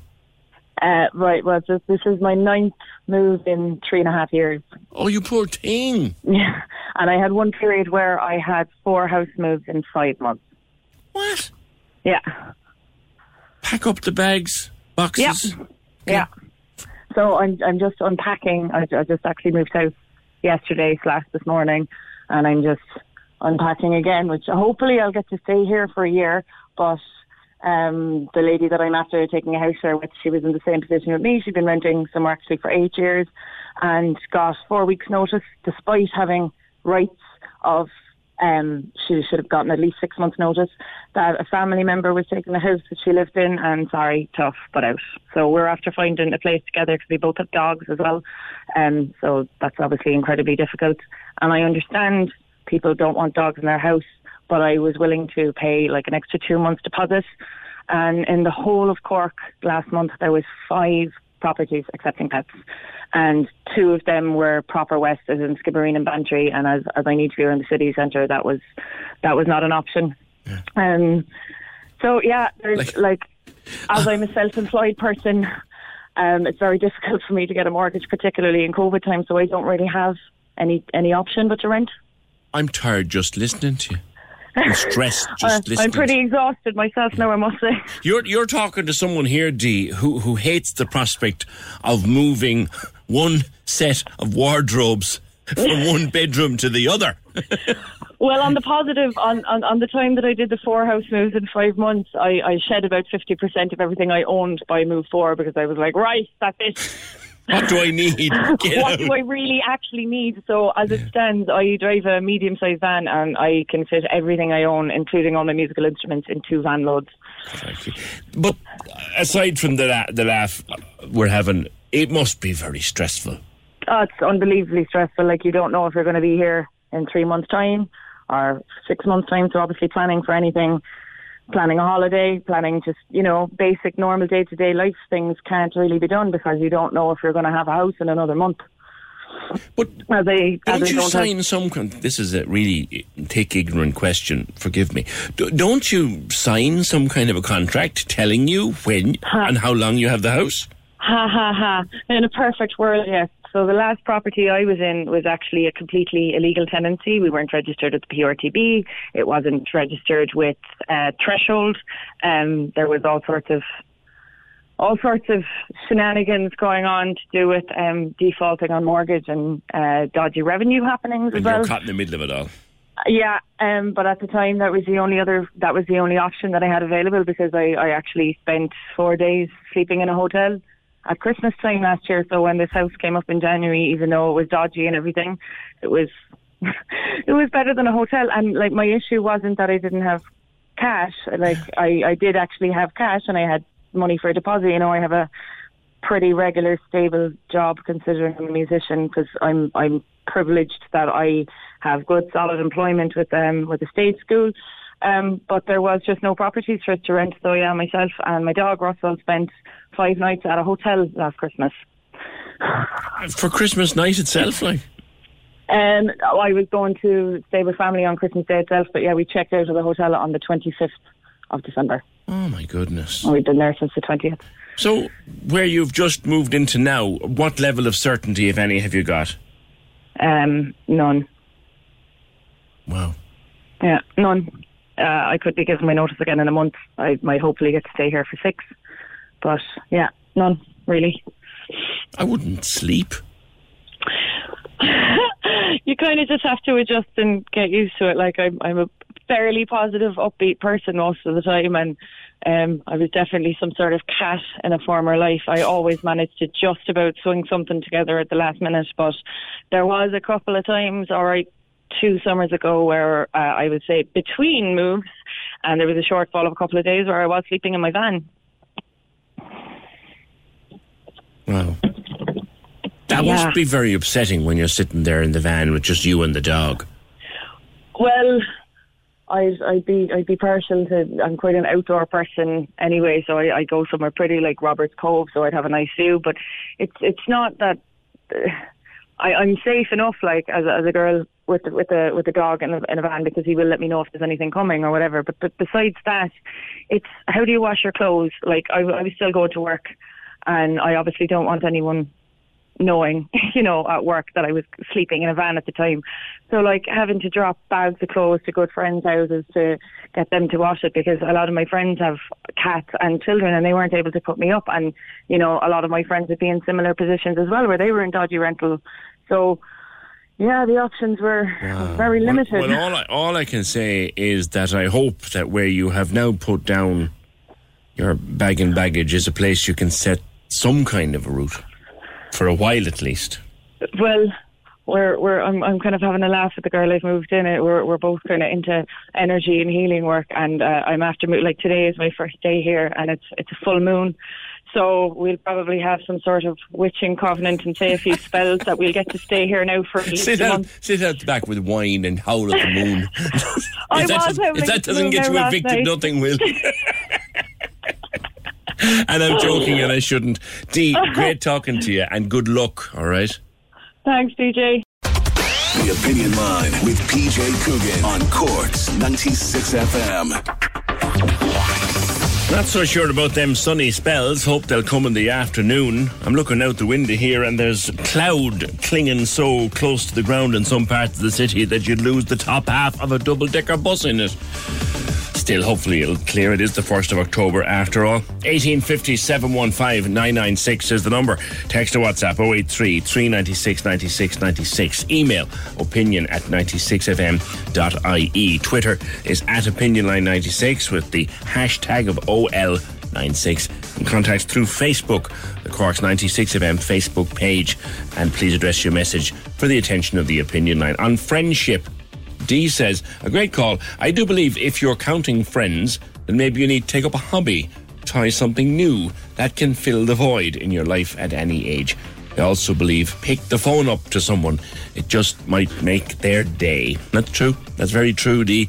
Pick up the phone. You don't normally deal with this person on the phone. You don't normally contact them on the phone. But do it. You'd never know. It might be the best thing that happens in their day. Now, I've been talking over the last few weeks and months about masks, and I've told you many times I hate the bloody things. I carry one around all the time. I have them in the car, I have them in the pocket, I have them wherever they're supposed to be, and we wear them whenever we're supposed to wear them. Um, never will going to like them, but always wear them. But there's been some unpleasant scenes uh, in various places where one individual sort of confronts another as to why you're not wearing your mask. There's other questions that we ask ourselves, like, what do I do when I'm wearing my mask and something happens? Or how do I know when I should wear my mask? What is the etiquette of wearing a mask? It's changed everything because all you can see is a person's eyes. You can't see their facial expression. You don't know how to read their gestures because they're wearing a mask. It's it's it's the change, and, and it's here for a while. It's led to some very unpleasant stuff. I will get to that in a minute. But there's been a, a recent attempt um, to explain mask etiquette by, of all people, Bloomberg News. So, experts stress that figuring out a new way of going about etiquette during the time of a pandemic is going to take some time for everyone to get used to. So, really have some compassion for yourself and take it easy on other people too, because we're all trying to figure this out together. And let's talk about some specific scenarios. What do you do if someone goes in for a hug? If you're six feet away from someone, it's hard for them to jump out and lunge at you. You can always sort of make a joke, say, Oh, I, I haven't touched anyone for five months. I'm keeping the streak going. A little humor can really go a long way to alleviate any kind of tension. And how do you handle asking someone to wear a mask? If it's someone that you're friends with and is coming into your home or that you're going on a social engagement with, you know, you can just ask them politely to wear a mask, say that you're really worried about the virus, you want to protect them and yourself. If you're out in public and someone isn't wearing a mask, um, it gets a little harder in terms of asking them to wear a mask. Some experts that I talked with suggested to remove yourself and focus on what you can control. One thing that experts really stressed is that you have to set boundaries for yourself sometimes. You have to do what's best for you and what you're most comfortable with. So if you're ever uncomfortable with a plan or with a social engagement, you can say no and you can step away from it. A lot of common sense in that. And again, it comes back to the whole personal responsibility. If you're not comfortable in the space, get out of the space. Therese McCullough Melia, we've talked to you before, Therese, from the Etiquette Academy. How are you? Morning, I'm good. And yourself? Great altogether. Things have changed, like that little piece says there. A simple thing. Exactly. So, someone calls to visit you at home or you go to visit somebody else's house. How do you know whether they want you to wear a mask or not? Well, I think prior to going, you need to find out what the situation is. You need to know um, how many are going to be there, how many people are expected, uh, are masks going to be worn, and where is it going to be held? Is it going to be held inside or outside the gathering? Because that's also important with our climate getting um, rather cooler at the moment. You want to actually turn up in appropriate clothes. And if you feel that, you know, it's not for you, it's perfectly all right to say no. Mm. As it's back to we have to take care of ourselves and we have to make our own boundaries. And it's not being you're not being rude. You're just, you know, watching out for yourself, but you're also protecting other people. These are questions that have to be acceptable to ask in these times, aren't they? Exactly. They have to be. And people have to understand and they can't take anything personal out of it. They just have to realise that we're all in this together, that we all have to accept different boundaries and different rules now, and that you just it's acceptable to ask these questions. You know, we're now supposed to wear a mask in a shop or any Yeah. kind of a space like that, and some Yeah. people just don't want to or don't like to. Is it is it just if if out of politeness, then out of nothing else, should you wear one going into Tesco's? Just suck it up and wear it. Yeah. Or, or you can re- wear a visor.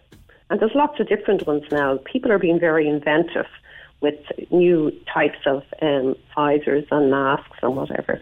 So look around. If you feel like the actual cloth mask or the ordinary mask is not for you, there's lots of varieties now.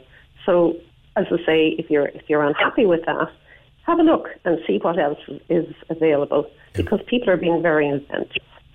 Is it the height of rudeness to just say I couldn't be bothered? It is. Yeah, I'm afraid you're not. You're not um, showing respect for other people, and that's what it's all about. You're not respecting the other person, the other people, and you never know. Somebody could, you know, be related to or have a serious illness themselves, and the fact that you don't wear a mask, and you may be the person that has the virus, because that's something we also need to consider.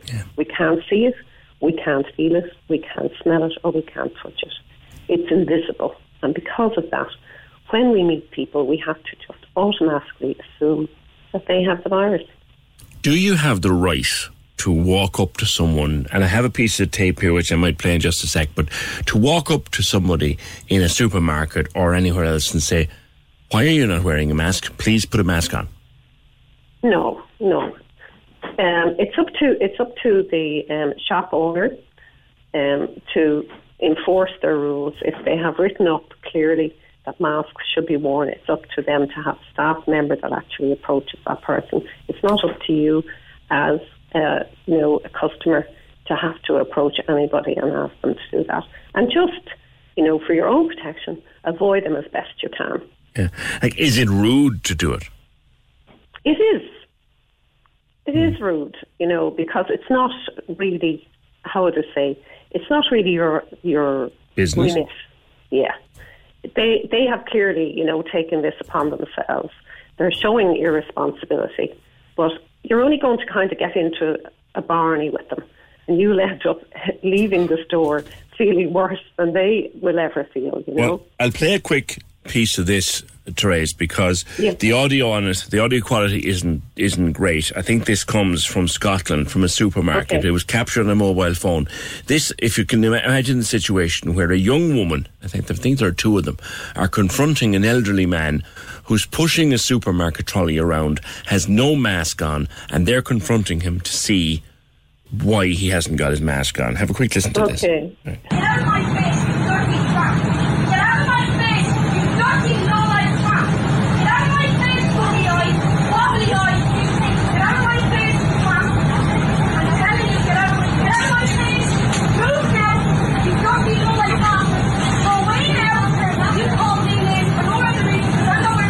I actually had the scenario a little bit. They are not wearing the mask. He was confronting them. Oh right. And they turned on him like that. Yes. You see, that's what that's what what happens, and then there's all yelling and screaming, and actually they're spraying the whole area. so, so if they if they have the virus, they're spreading it to everyone by all of this. So these are the things that we need to kind of take on board, and it's best no not to because they could even be you know quite nasty, which could turn into a really you know quite dangerous scenario. Well, that's what happened yeah. there. He he was going around with his mask on and his few bits inside in the trolley. They had no masks on. He went to ask them why not, and they just turned on him. Oh yeah, absolutely. Yeah, absolutely. And you know, He'd have no been, he'd have been best there. advised to just walk on, would he? Yeah, exactly. And to you know stay as far away as possible from them as you're going past. That's the best thing. What in these times, Therese, if someone goes in for a hug or a handshake? so, and this could be someone you know well. I know. Well, what I would advise is that you kind of uh, sight it in advance as you see them approaching. Say, "I'm not going to hug you. I'm going to blow you a kiss." Yeah. Just so that they know as they're coming towards you that you're saying, "No, I'm not going to hug you. I'm just going to blow you a kiss." Yeah. Or the other one is, as happened to me recently with a friend that I haven't seen for a long, Long, long, long time. time.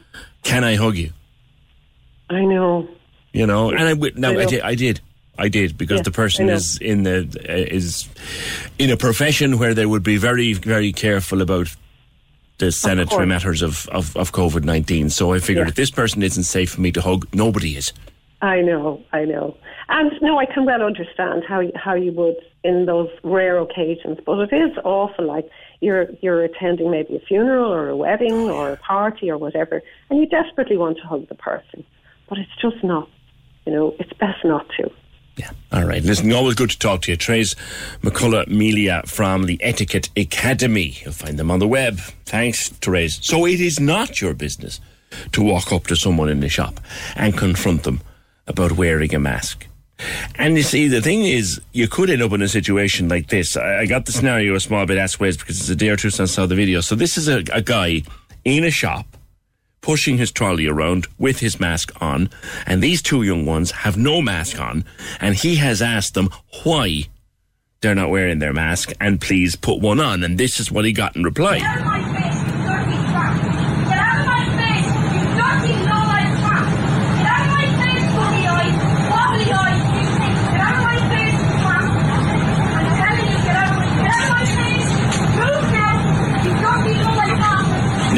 That that was it, it actually got worse. It got worse. The audio was terrible. But in the end, they tried to crowd around his trolley and he pushed through them. And you'd swear that he, he shot one of them as she screamed and roared.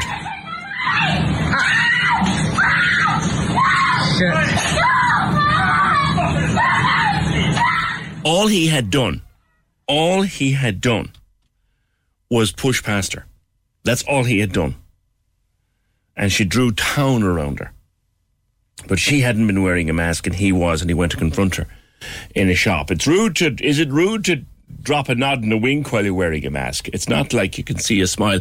You know, Kev, that's the weirdest thing. Standing at the counter in a shop with a few bits and pieces in your hand and you're called next. You know, it's customary to smile at the attendant. And as you're walking up, why have I just smiled? Sure, she can't see my face. Do it anyway. Do it anyway. Um, says Therese is wrong. it is my business. If I feel someone is in my space without a mask and I can't get away, I politely will ask if they could put one on. It isn't rude to try to save my life. COVID kills. Don't forget that. Mags says I've, or Megs says I've gotten very good at politely asking people, particularly those in queues, to step back if they're too close. Genuinely, some people get so close, I'm always giving them a piggyback. And Jackie, why can't children in school wear visors? My child is off school sick over wearing a mask. Off school sick over wearing a mask? That's an interesting one, Jackie. Not saying I doubt you. 1850 715 996. But would you confront someone in a supermarket or wherever that wasn't wearing a mask? Like you're going around doing your bits and pieces and there they are with no mask on. Would you confront them? Or do you think it's the job of the shop to do it? Then again, as I mentioned earlier in the week, and I won't name the shop because I don't think it's on its own anyway, but staff in a particular store that I know well have been told under no circumstances are you to refuse anybody service or even challenge people who are not wearing a mask. Now, they have a sign on the door, the face covering sign that the HSE has out there. Please wear a face covering, please wear a mask. But if someone doesn't, staff in the shop have been told, don't confront them. Don't confront them. We can't legally. Figure that one out for yourself. And also, we had a bus driver WhatsApp us during the week to say he's seen teenagers in particular getting on the bus with the mask and then down the back take off the mask and it's a great laugh. And he's been told by his union, don't confront them, don't challenge them. So, what is the point of having those guidelines if you can't enforce them? I saw eight teenagers in Merchants Quay not wearing a mask, says Bernie. Yeah, inside the shopping centre, you have to. People were asking me that recently. Do you wear them in the shop or do you have to wear them? Once you go inside the door of a shopping centre, you have to be wearing the mask. And Bernie was told by a security guard that they wouldn't approach them. Like, why? The Opinion Line on Cork's 96 FM. With the indoor self-service laundrette now at the Junction Supermarket Vicars Road. Every day washing and drying done within an hour. Selfservicelaundry.ie.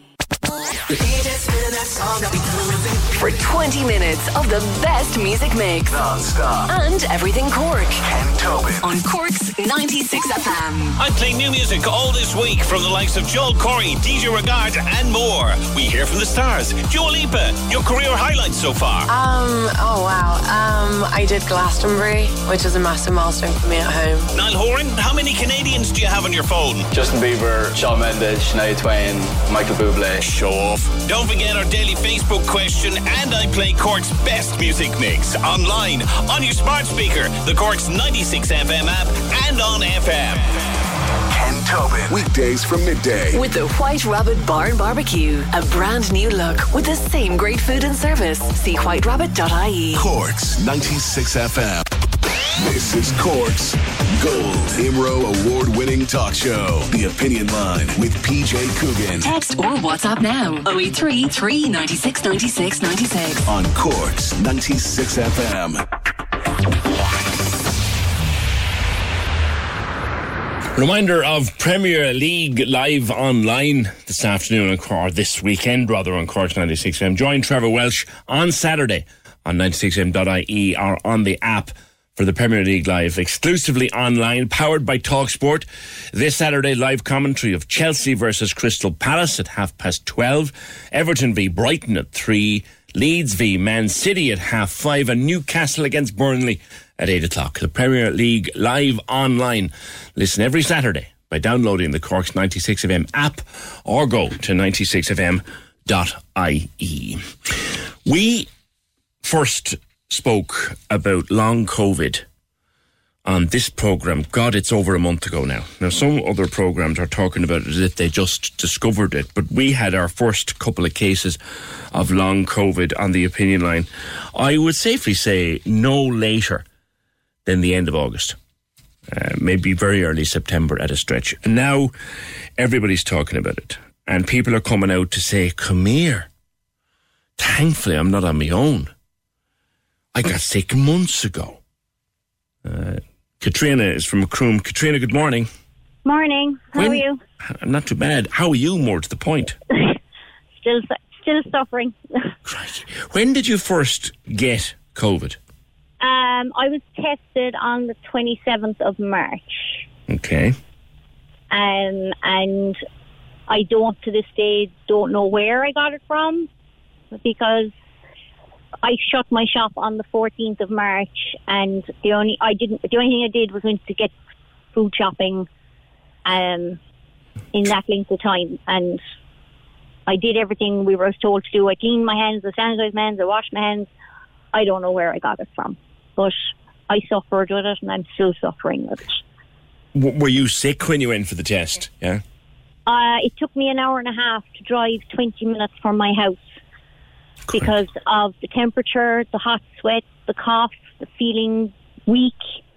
Um, I, I drove myself to the test because I knew in my heart and soul I knew I had it. Yeah. Um, simply because I was so bad. I mean, I had that bug that everyone says, "Oh, I had the bug at Christmas." I must have had it. I had the temperature and I had the thing. The bug at Christmas was nothing like COVID. Yeah. So It's ten times worse. wow, you went for the test, and how quickly did you get your result? I didn't get my results until the four, the twelfth of April, which was the Tuesday morning after the um, Easter bank holiday weekend. What? Yeah. No, I was, I was, I wasn't. Did you isolate Oh. yourself in the meantime?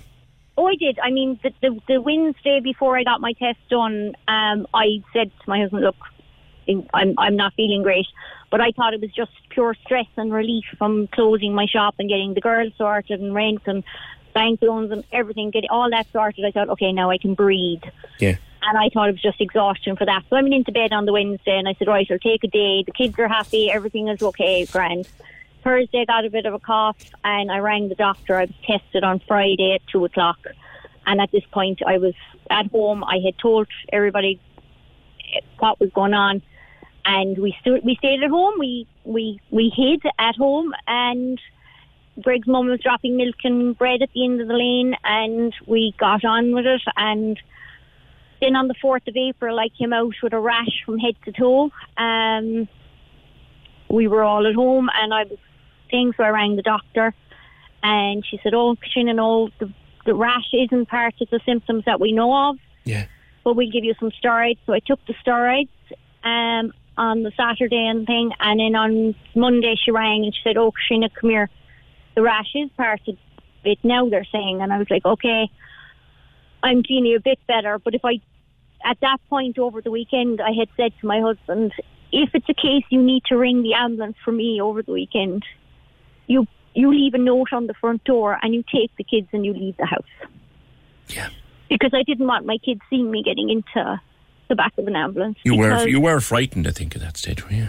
at that point, I was, I presume I was hallucinating because of the, the temperature, but I was having dreams. I was waking up going, Am I alive? Am I okay? Am I, you know, I was in the bed and I was sweating. I like, I completely thrown, I threw away everything on the bed. The duvet went, the mattress protector went, the whole lot went after this because I was like, I don't even want to think about it. Mm. How You how know- was your breathing? I was in the bed and I was it was it was laboured, um, you know, and it it was worrying. I had never felt anything like this, um, you know, and I've I've I've had my fair share of flus. I've had all kinds of things. Nothing normally knocks me like this did. I mean, I've worked through all kinds of things. Yeah. And and how long did it take you, Katrina, to actually be physically well enough to get out of the bed and attempt to, to restart any kind of work? It was mi- the middle of May. Wow. So that's what Yeah. six six weeks. like even now at the moment I can't I can't wash my own hair still because the energy it takes to go into the shower. I still have a stool in the shower. On At the first first of October. On the first of October, I have to put a stool in the shower because I physically can't spend long enough in the shower standing up to do what we have to do, shave the legs, do what all the bits. And even if I thought about trying to put my two hands up over my head to wash my hair, I can't. I have to go to a hairdresser once a week to get my hair washed because I physically can't manage it. And how do you mean? Is it that you just don't have the energy to hold them up? I, I just get so tired. I get so tired. If we, just going for a shower, a shower, if I would, was to try and wash my hair, would wipe me out for a couple of hours. I'd have to lie down and go go to bed for, and I wouldn't sleep. I just have to lie down. Yeah, somebody else said that to me in the course of this. It's not like you feel really tired and really washed out, and you think, right, if I can only get into my bed now and sleep for a couple of hours, but the sleep doesn't come. No, the sleep doesn't come. The sleep does not come. It's just pure exhaustion. Yeah, so tired you can't sleep. Yeah. Yeah. Wow. And I mean, I would have worked. I have. I have worked through the night putting up. Like last Christmas, I was doing 16, 18 hour days putting up Christmas decorations for people. But I, I, I don't think I'll be physically able to do that this year. I'm taking on an extra person to help because I know I'm not going to be able to. Do you know, I, I was, I'm always the mum on the run. I put on over a stone and a half because I'm not doing the work I used to do before because I can't. I physically can't. And I take it you kept in touch with your doctor throughout all oh of yeah. this. I was only at the doctor there just before this um, because I'm now getting tinnitus and ear infections, which I never in my life had. Um, and I still get chest pains. It's like it's like the ba- the band of my bra is too tight. It's that kind of feeling, but it's not that because even if I take off the bra, the pain is still there. It just feels like my ribs are tight, but the pain is still there. But according to my X-rays and according to my blood tests and according to everything, I'm perfectly fine. They Yet can't you're see- not. Yes, I'm not. And have you been tested for the virus? Is it still in your system? Is it gone? They're saying that it's gone now. Um, like I got tested again in July because I had a bit of a cough and it came back positive and there was a panic and I went into the hospital and I had blood tests, X-rays, third COVID test that came back positive and uh, Dr. Carroll, in the head of infectious diseases in CUH, rang me personally and said, "Okay, Katrina, this is the situation. You're not actually positive.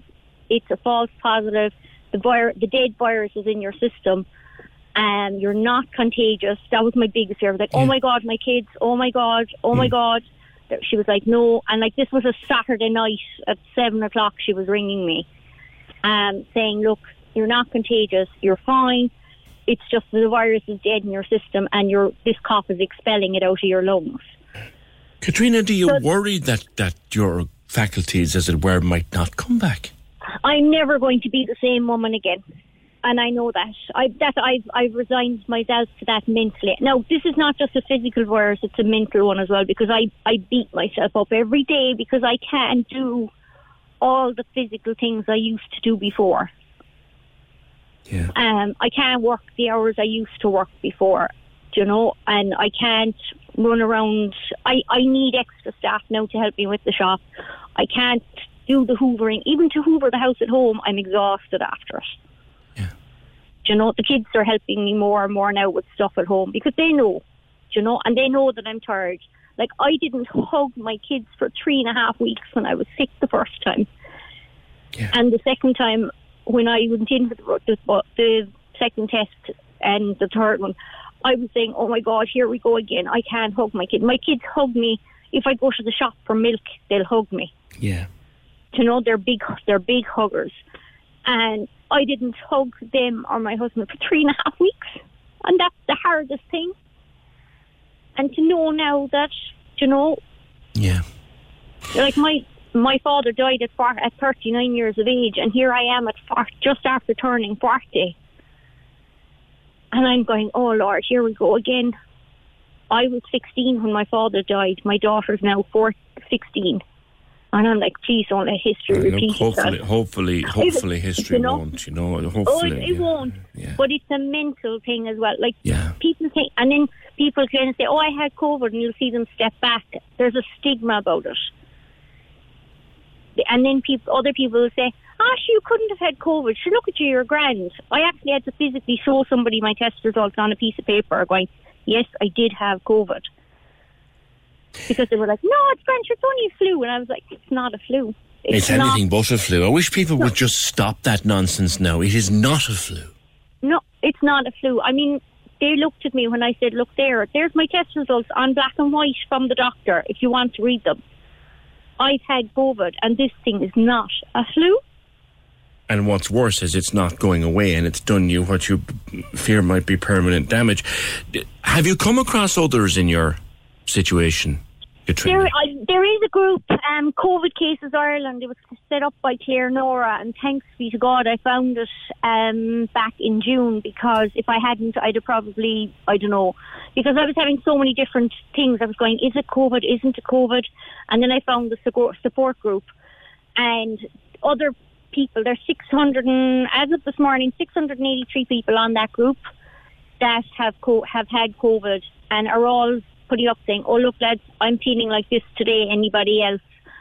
And it's helping me because you know now there's probably people around Macroom that have had COVID as well. I have I don't know them because people aren't talking out about it because there's such a stigma about having had COVID, having COVID. Um, people have stood back from me, and I can't blame them from standing from for standing back from me and going, "Oh Jesus," you know, because I'd probably be the same if I hadn't had it and don't realize, didn't realize how bad this thing is. Katrina, I've been talking during the week and we've been Yeah. focusing a lot on people partying. And, you know, we know that for the vast majority of us, this will be a relatively mild illness where we'll feel crap for a week and a half, maybe two weeks, or maybe not at all. Mm-hmm. And then we'll move on. But we don't know the person that we might accidentally pass it on to who'll end up like you. What would you to say to someone who thinks, listen, this is only an old flu. I'll be grand in a few days. What of it? What would you say to that person, Katrina?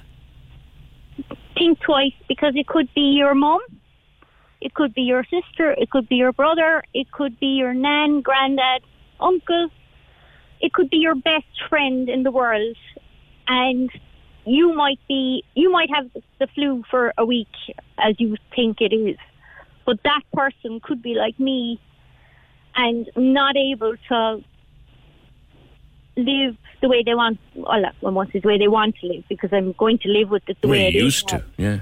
Can't But wash I'm your not, hair. I'm not able to do what I used to be able to do. Do you know? Yeah. Um, Six no. months later. yeah, six months later. Like I don't know where I'm going to be in twelve months, so I'm enjoying it now. I mean, I took my kids away for the weekend because they didn't get their camping. Like we normally spend three weeks every year camping, if not four weeks, if we can. Yeah.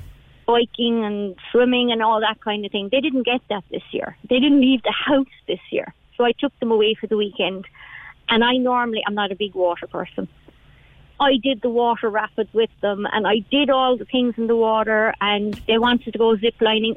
I wouldn't be a great person now to be putting up a tree zip lining, but I did it because I don't know where I'll be next year. Yeah. So that's the one thing I have learned. I'm going to enjoy now with them because I don't know where I'll be in a couple of months' time. Do you Anything feel else? any improvement in yourself day to day, week to week? Every day is different. I could have a flying couple of days and I'm like bouncing off the walls and I'm everything is going great and then I'll wake some morning and I'm like, no, I can't. I can I can hardly get out of bed. Wow. Do you know? There's uh, but I, I have no choice. I have four kids to get to school. I have to get up. But I, I'll have to text my girls in the shop and say, look, lads, I can't physically do whatever needs to be done today. They could be a wedding on, they could be whatever. I, I do the bare minimum that I can do, and in fairness to the four girls, they pick up the slack for me for because they know what it's like. Good for them. But I'm still worried at the other side of it. One of those girls is going to get this from somewhere. We don't know where. And they could feel like I am. And you, you wouldn't wish it on anybody by the sounds of it. No, I wouldn't wish it on anyone. All right, listen, Katrina. uh, All I can say is I hope, I hope that it, sometime soon it works itself out of your system, and and that you get back as much of your health as as you can. Uh, lovely talking to you, and as I said, I wish you and the family well. That's Katrina Healy O'Brien, uh, in up uh, Macroomway, uh, florist, mother of four, and now after six months after her diagnosis and six months after spending the bones of two weeks in bed, she actually can't, almost can't get out of the bed. Uh, and she, some, some days, and she can't wash her hair in the shower. She's had to put a, a stool into the shower, a chair into the shower, so that she, can uh, sit to do what, uh, what needs to be done in the shower. 1850 715 uh, 996. You're talking about masks, says this message. The real story you should be looking at is the price of electricity rising today uh, by the ESB. Okay? We, listen, if someone wants to call us about that, absolutely. Anyone experiencing an air outage in the area near or in Cahergal Park in Ballyvolane? We weren't notified of any works. This is Cork's Gold IMRO award winning talk show. The Opinion Line with PJ Coogan. Text or WhatsApp now 083 396 96 96. On Cork's 96 FM. There's a scam, we're being told, going around where they call you saying to buy stock in Apple. It sounds really great. It's a scam. Now, if someone rang me and said, we'd like to buy shares in Apple, I'd wonder what the hell would they do with my number? And they'd know just how much money I don't have for buying shares in Apple. But there is a scam going around and it's probably very convincing, so beware of that. And also, Ken O'Flynn has told a listener to the show that the situation that was pertaining during COVID, where you could get someone, nominate someone to collect your pension, that has now been extended by a further 15 weeks. So, a lot of people were concerned about that coming to an end. There's chaos at the roundabout in Silver Springs. Uh, to, please avoid the new traffic light coming off the dual carriageway because there's mayhem there. 1850 715 996. Roy Buckley, good morning to you. Hey, PJ, how's it going? I'm all right. Congratulations. Thank you so much. Let's, Very kind, yeah. let's start at the very start. I first heard you sing The Old Man on Patrick Street in the PAV uh, to be a, a few years ago now. And I went up to you and I said, Whose song is that? And you looked at me and you said, That's my bloody song. Whose song do you think it is? You wrote it a long time ago and it took you ages to get it on disc. Why?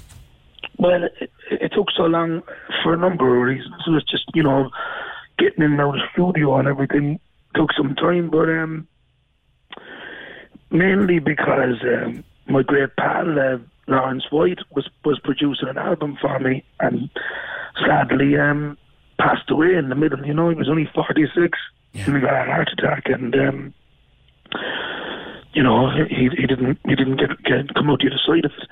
So um, the whole thing yesterday about um, you know the Grammys and stuff. The, the nicest thing about it was it came on Lawrence's um, fourth anniversary. Yesterday was his anniversary.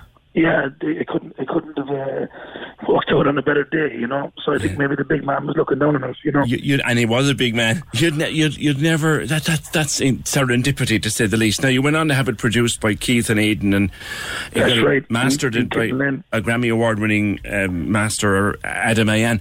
But tell us about the, the the process. You're you're up for Song of the Year and for Record of the Year. Now. The shortlist is the next stage. You're now into the voting stage. That alone in itself took a bit of work. How did you Yeah, get to that uh, stage? Um, well, there's a there's a guy in um, San Francisco who heard it called um, Ryan McSweeney, uh, Ryan Music, and uh, you know, I, like PJ, have to tell you, this, this was the furthest thing from my mind. I, I didn't know the song was going to be going for Grammy consideration at all. Um, and I got a call from uh, from Ryan saying that he loved the song. I wanted to put it forward. So that was uh, that was a good a good while back, and it got to the stage now where um, it has been shortlisted. So I, I um I don't know, PJ. To be honest with you, I wasn't really expecting the You're, you're, you're, you're, you're speechless. This has gone into the voting process. The Yeah. people who vote for the Grammy Awards will now have your name, the name of your song on their list. Yeah, so they already they already got that. So now it's it's it's officially uh, on the ballot. So uh, Yeah. So, you know, I don't know what to say to you. You're speechless. I- and not only that, but be you here, you know. you have another song coming out on Monday. Yeah, so the timing couldn't have been better. You know, I, I have a song called Dark Rosaleen coming out on, on the fifth of um, of October, which is um, you know, it, it seems to be getting a bit of attention already as well. So uh, It's been a big. It's a bit of big, and it's a year though. You had to practically give up the gigging. Your gig is online. Your gigs are online now. You were touring when COVID hit and had to come home from the states. Yeah, I mean, for for such a year, like, I mean, the arts industry, the, the entertainment industry has been decimated this year. So, um, for things like this to happen in, in such a bad year, you know, it, it- it's it's really nice, PJ. But um, I do feel for like all, all my my colleagues and my pals in the, Yeah, in the in the industry. entertainment yeah, industry. You know, I mean, Yeah, that, that line is not going to work for us, right, uh, wherever you are today, but that's okay because I want to play the song. Uh, it's I, I you're you've come an awful long way from Teen Idol, young man. Uh, and congratulations to you, my friend.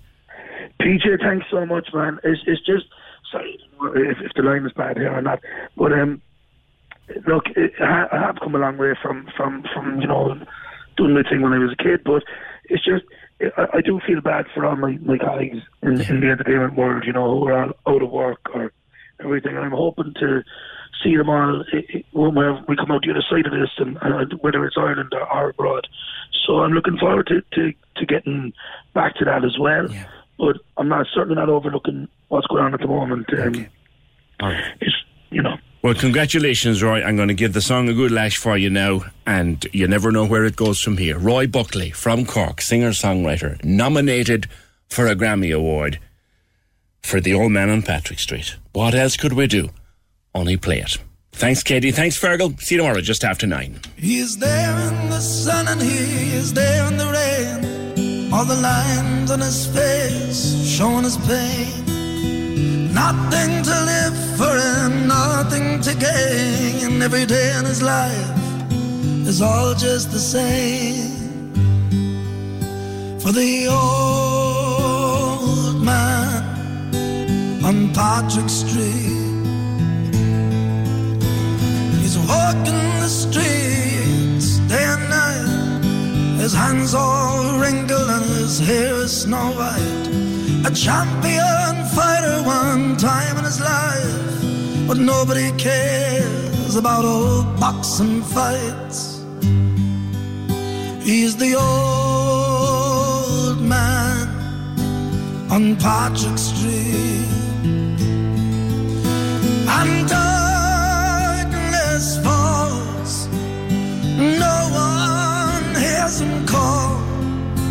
But the moon and the stars of the night.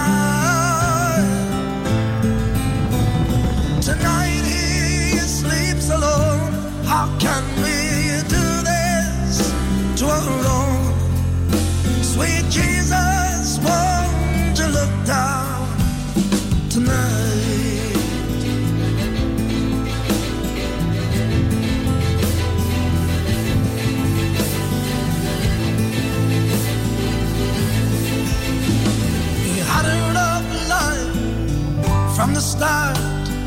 When his wife left him torn apart.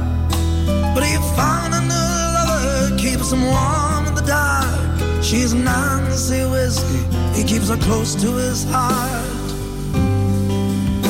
He's the old man on Patrick Street. I saw him last weekend, man, he got out clothes, his story untold. Asleep on a bench out in the cold. Nancy beside him, the woman in gold. He's the old man on Patrick Street. And darkness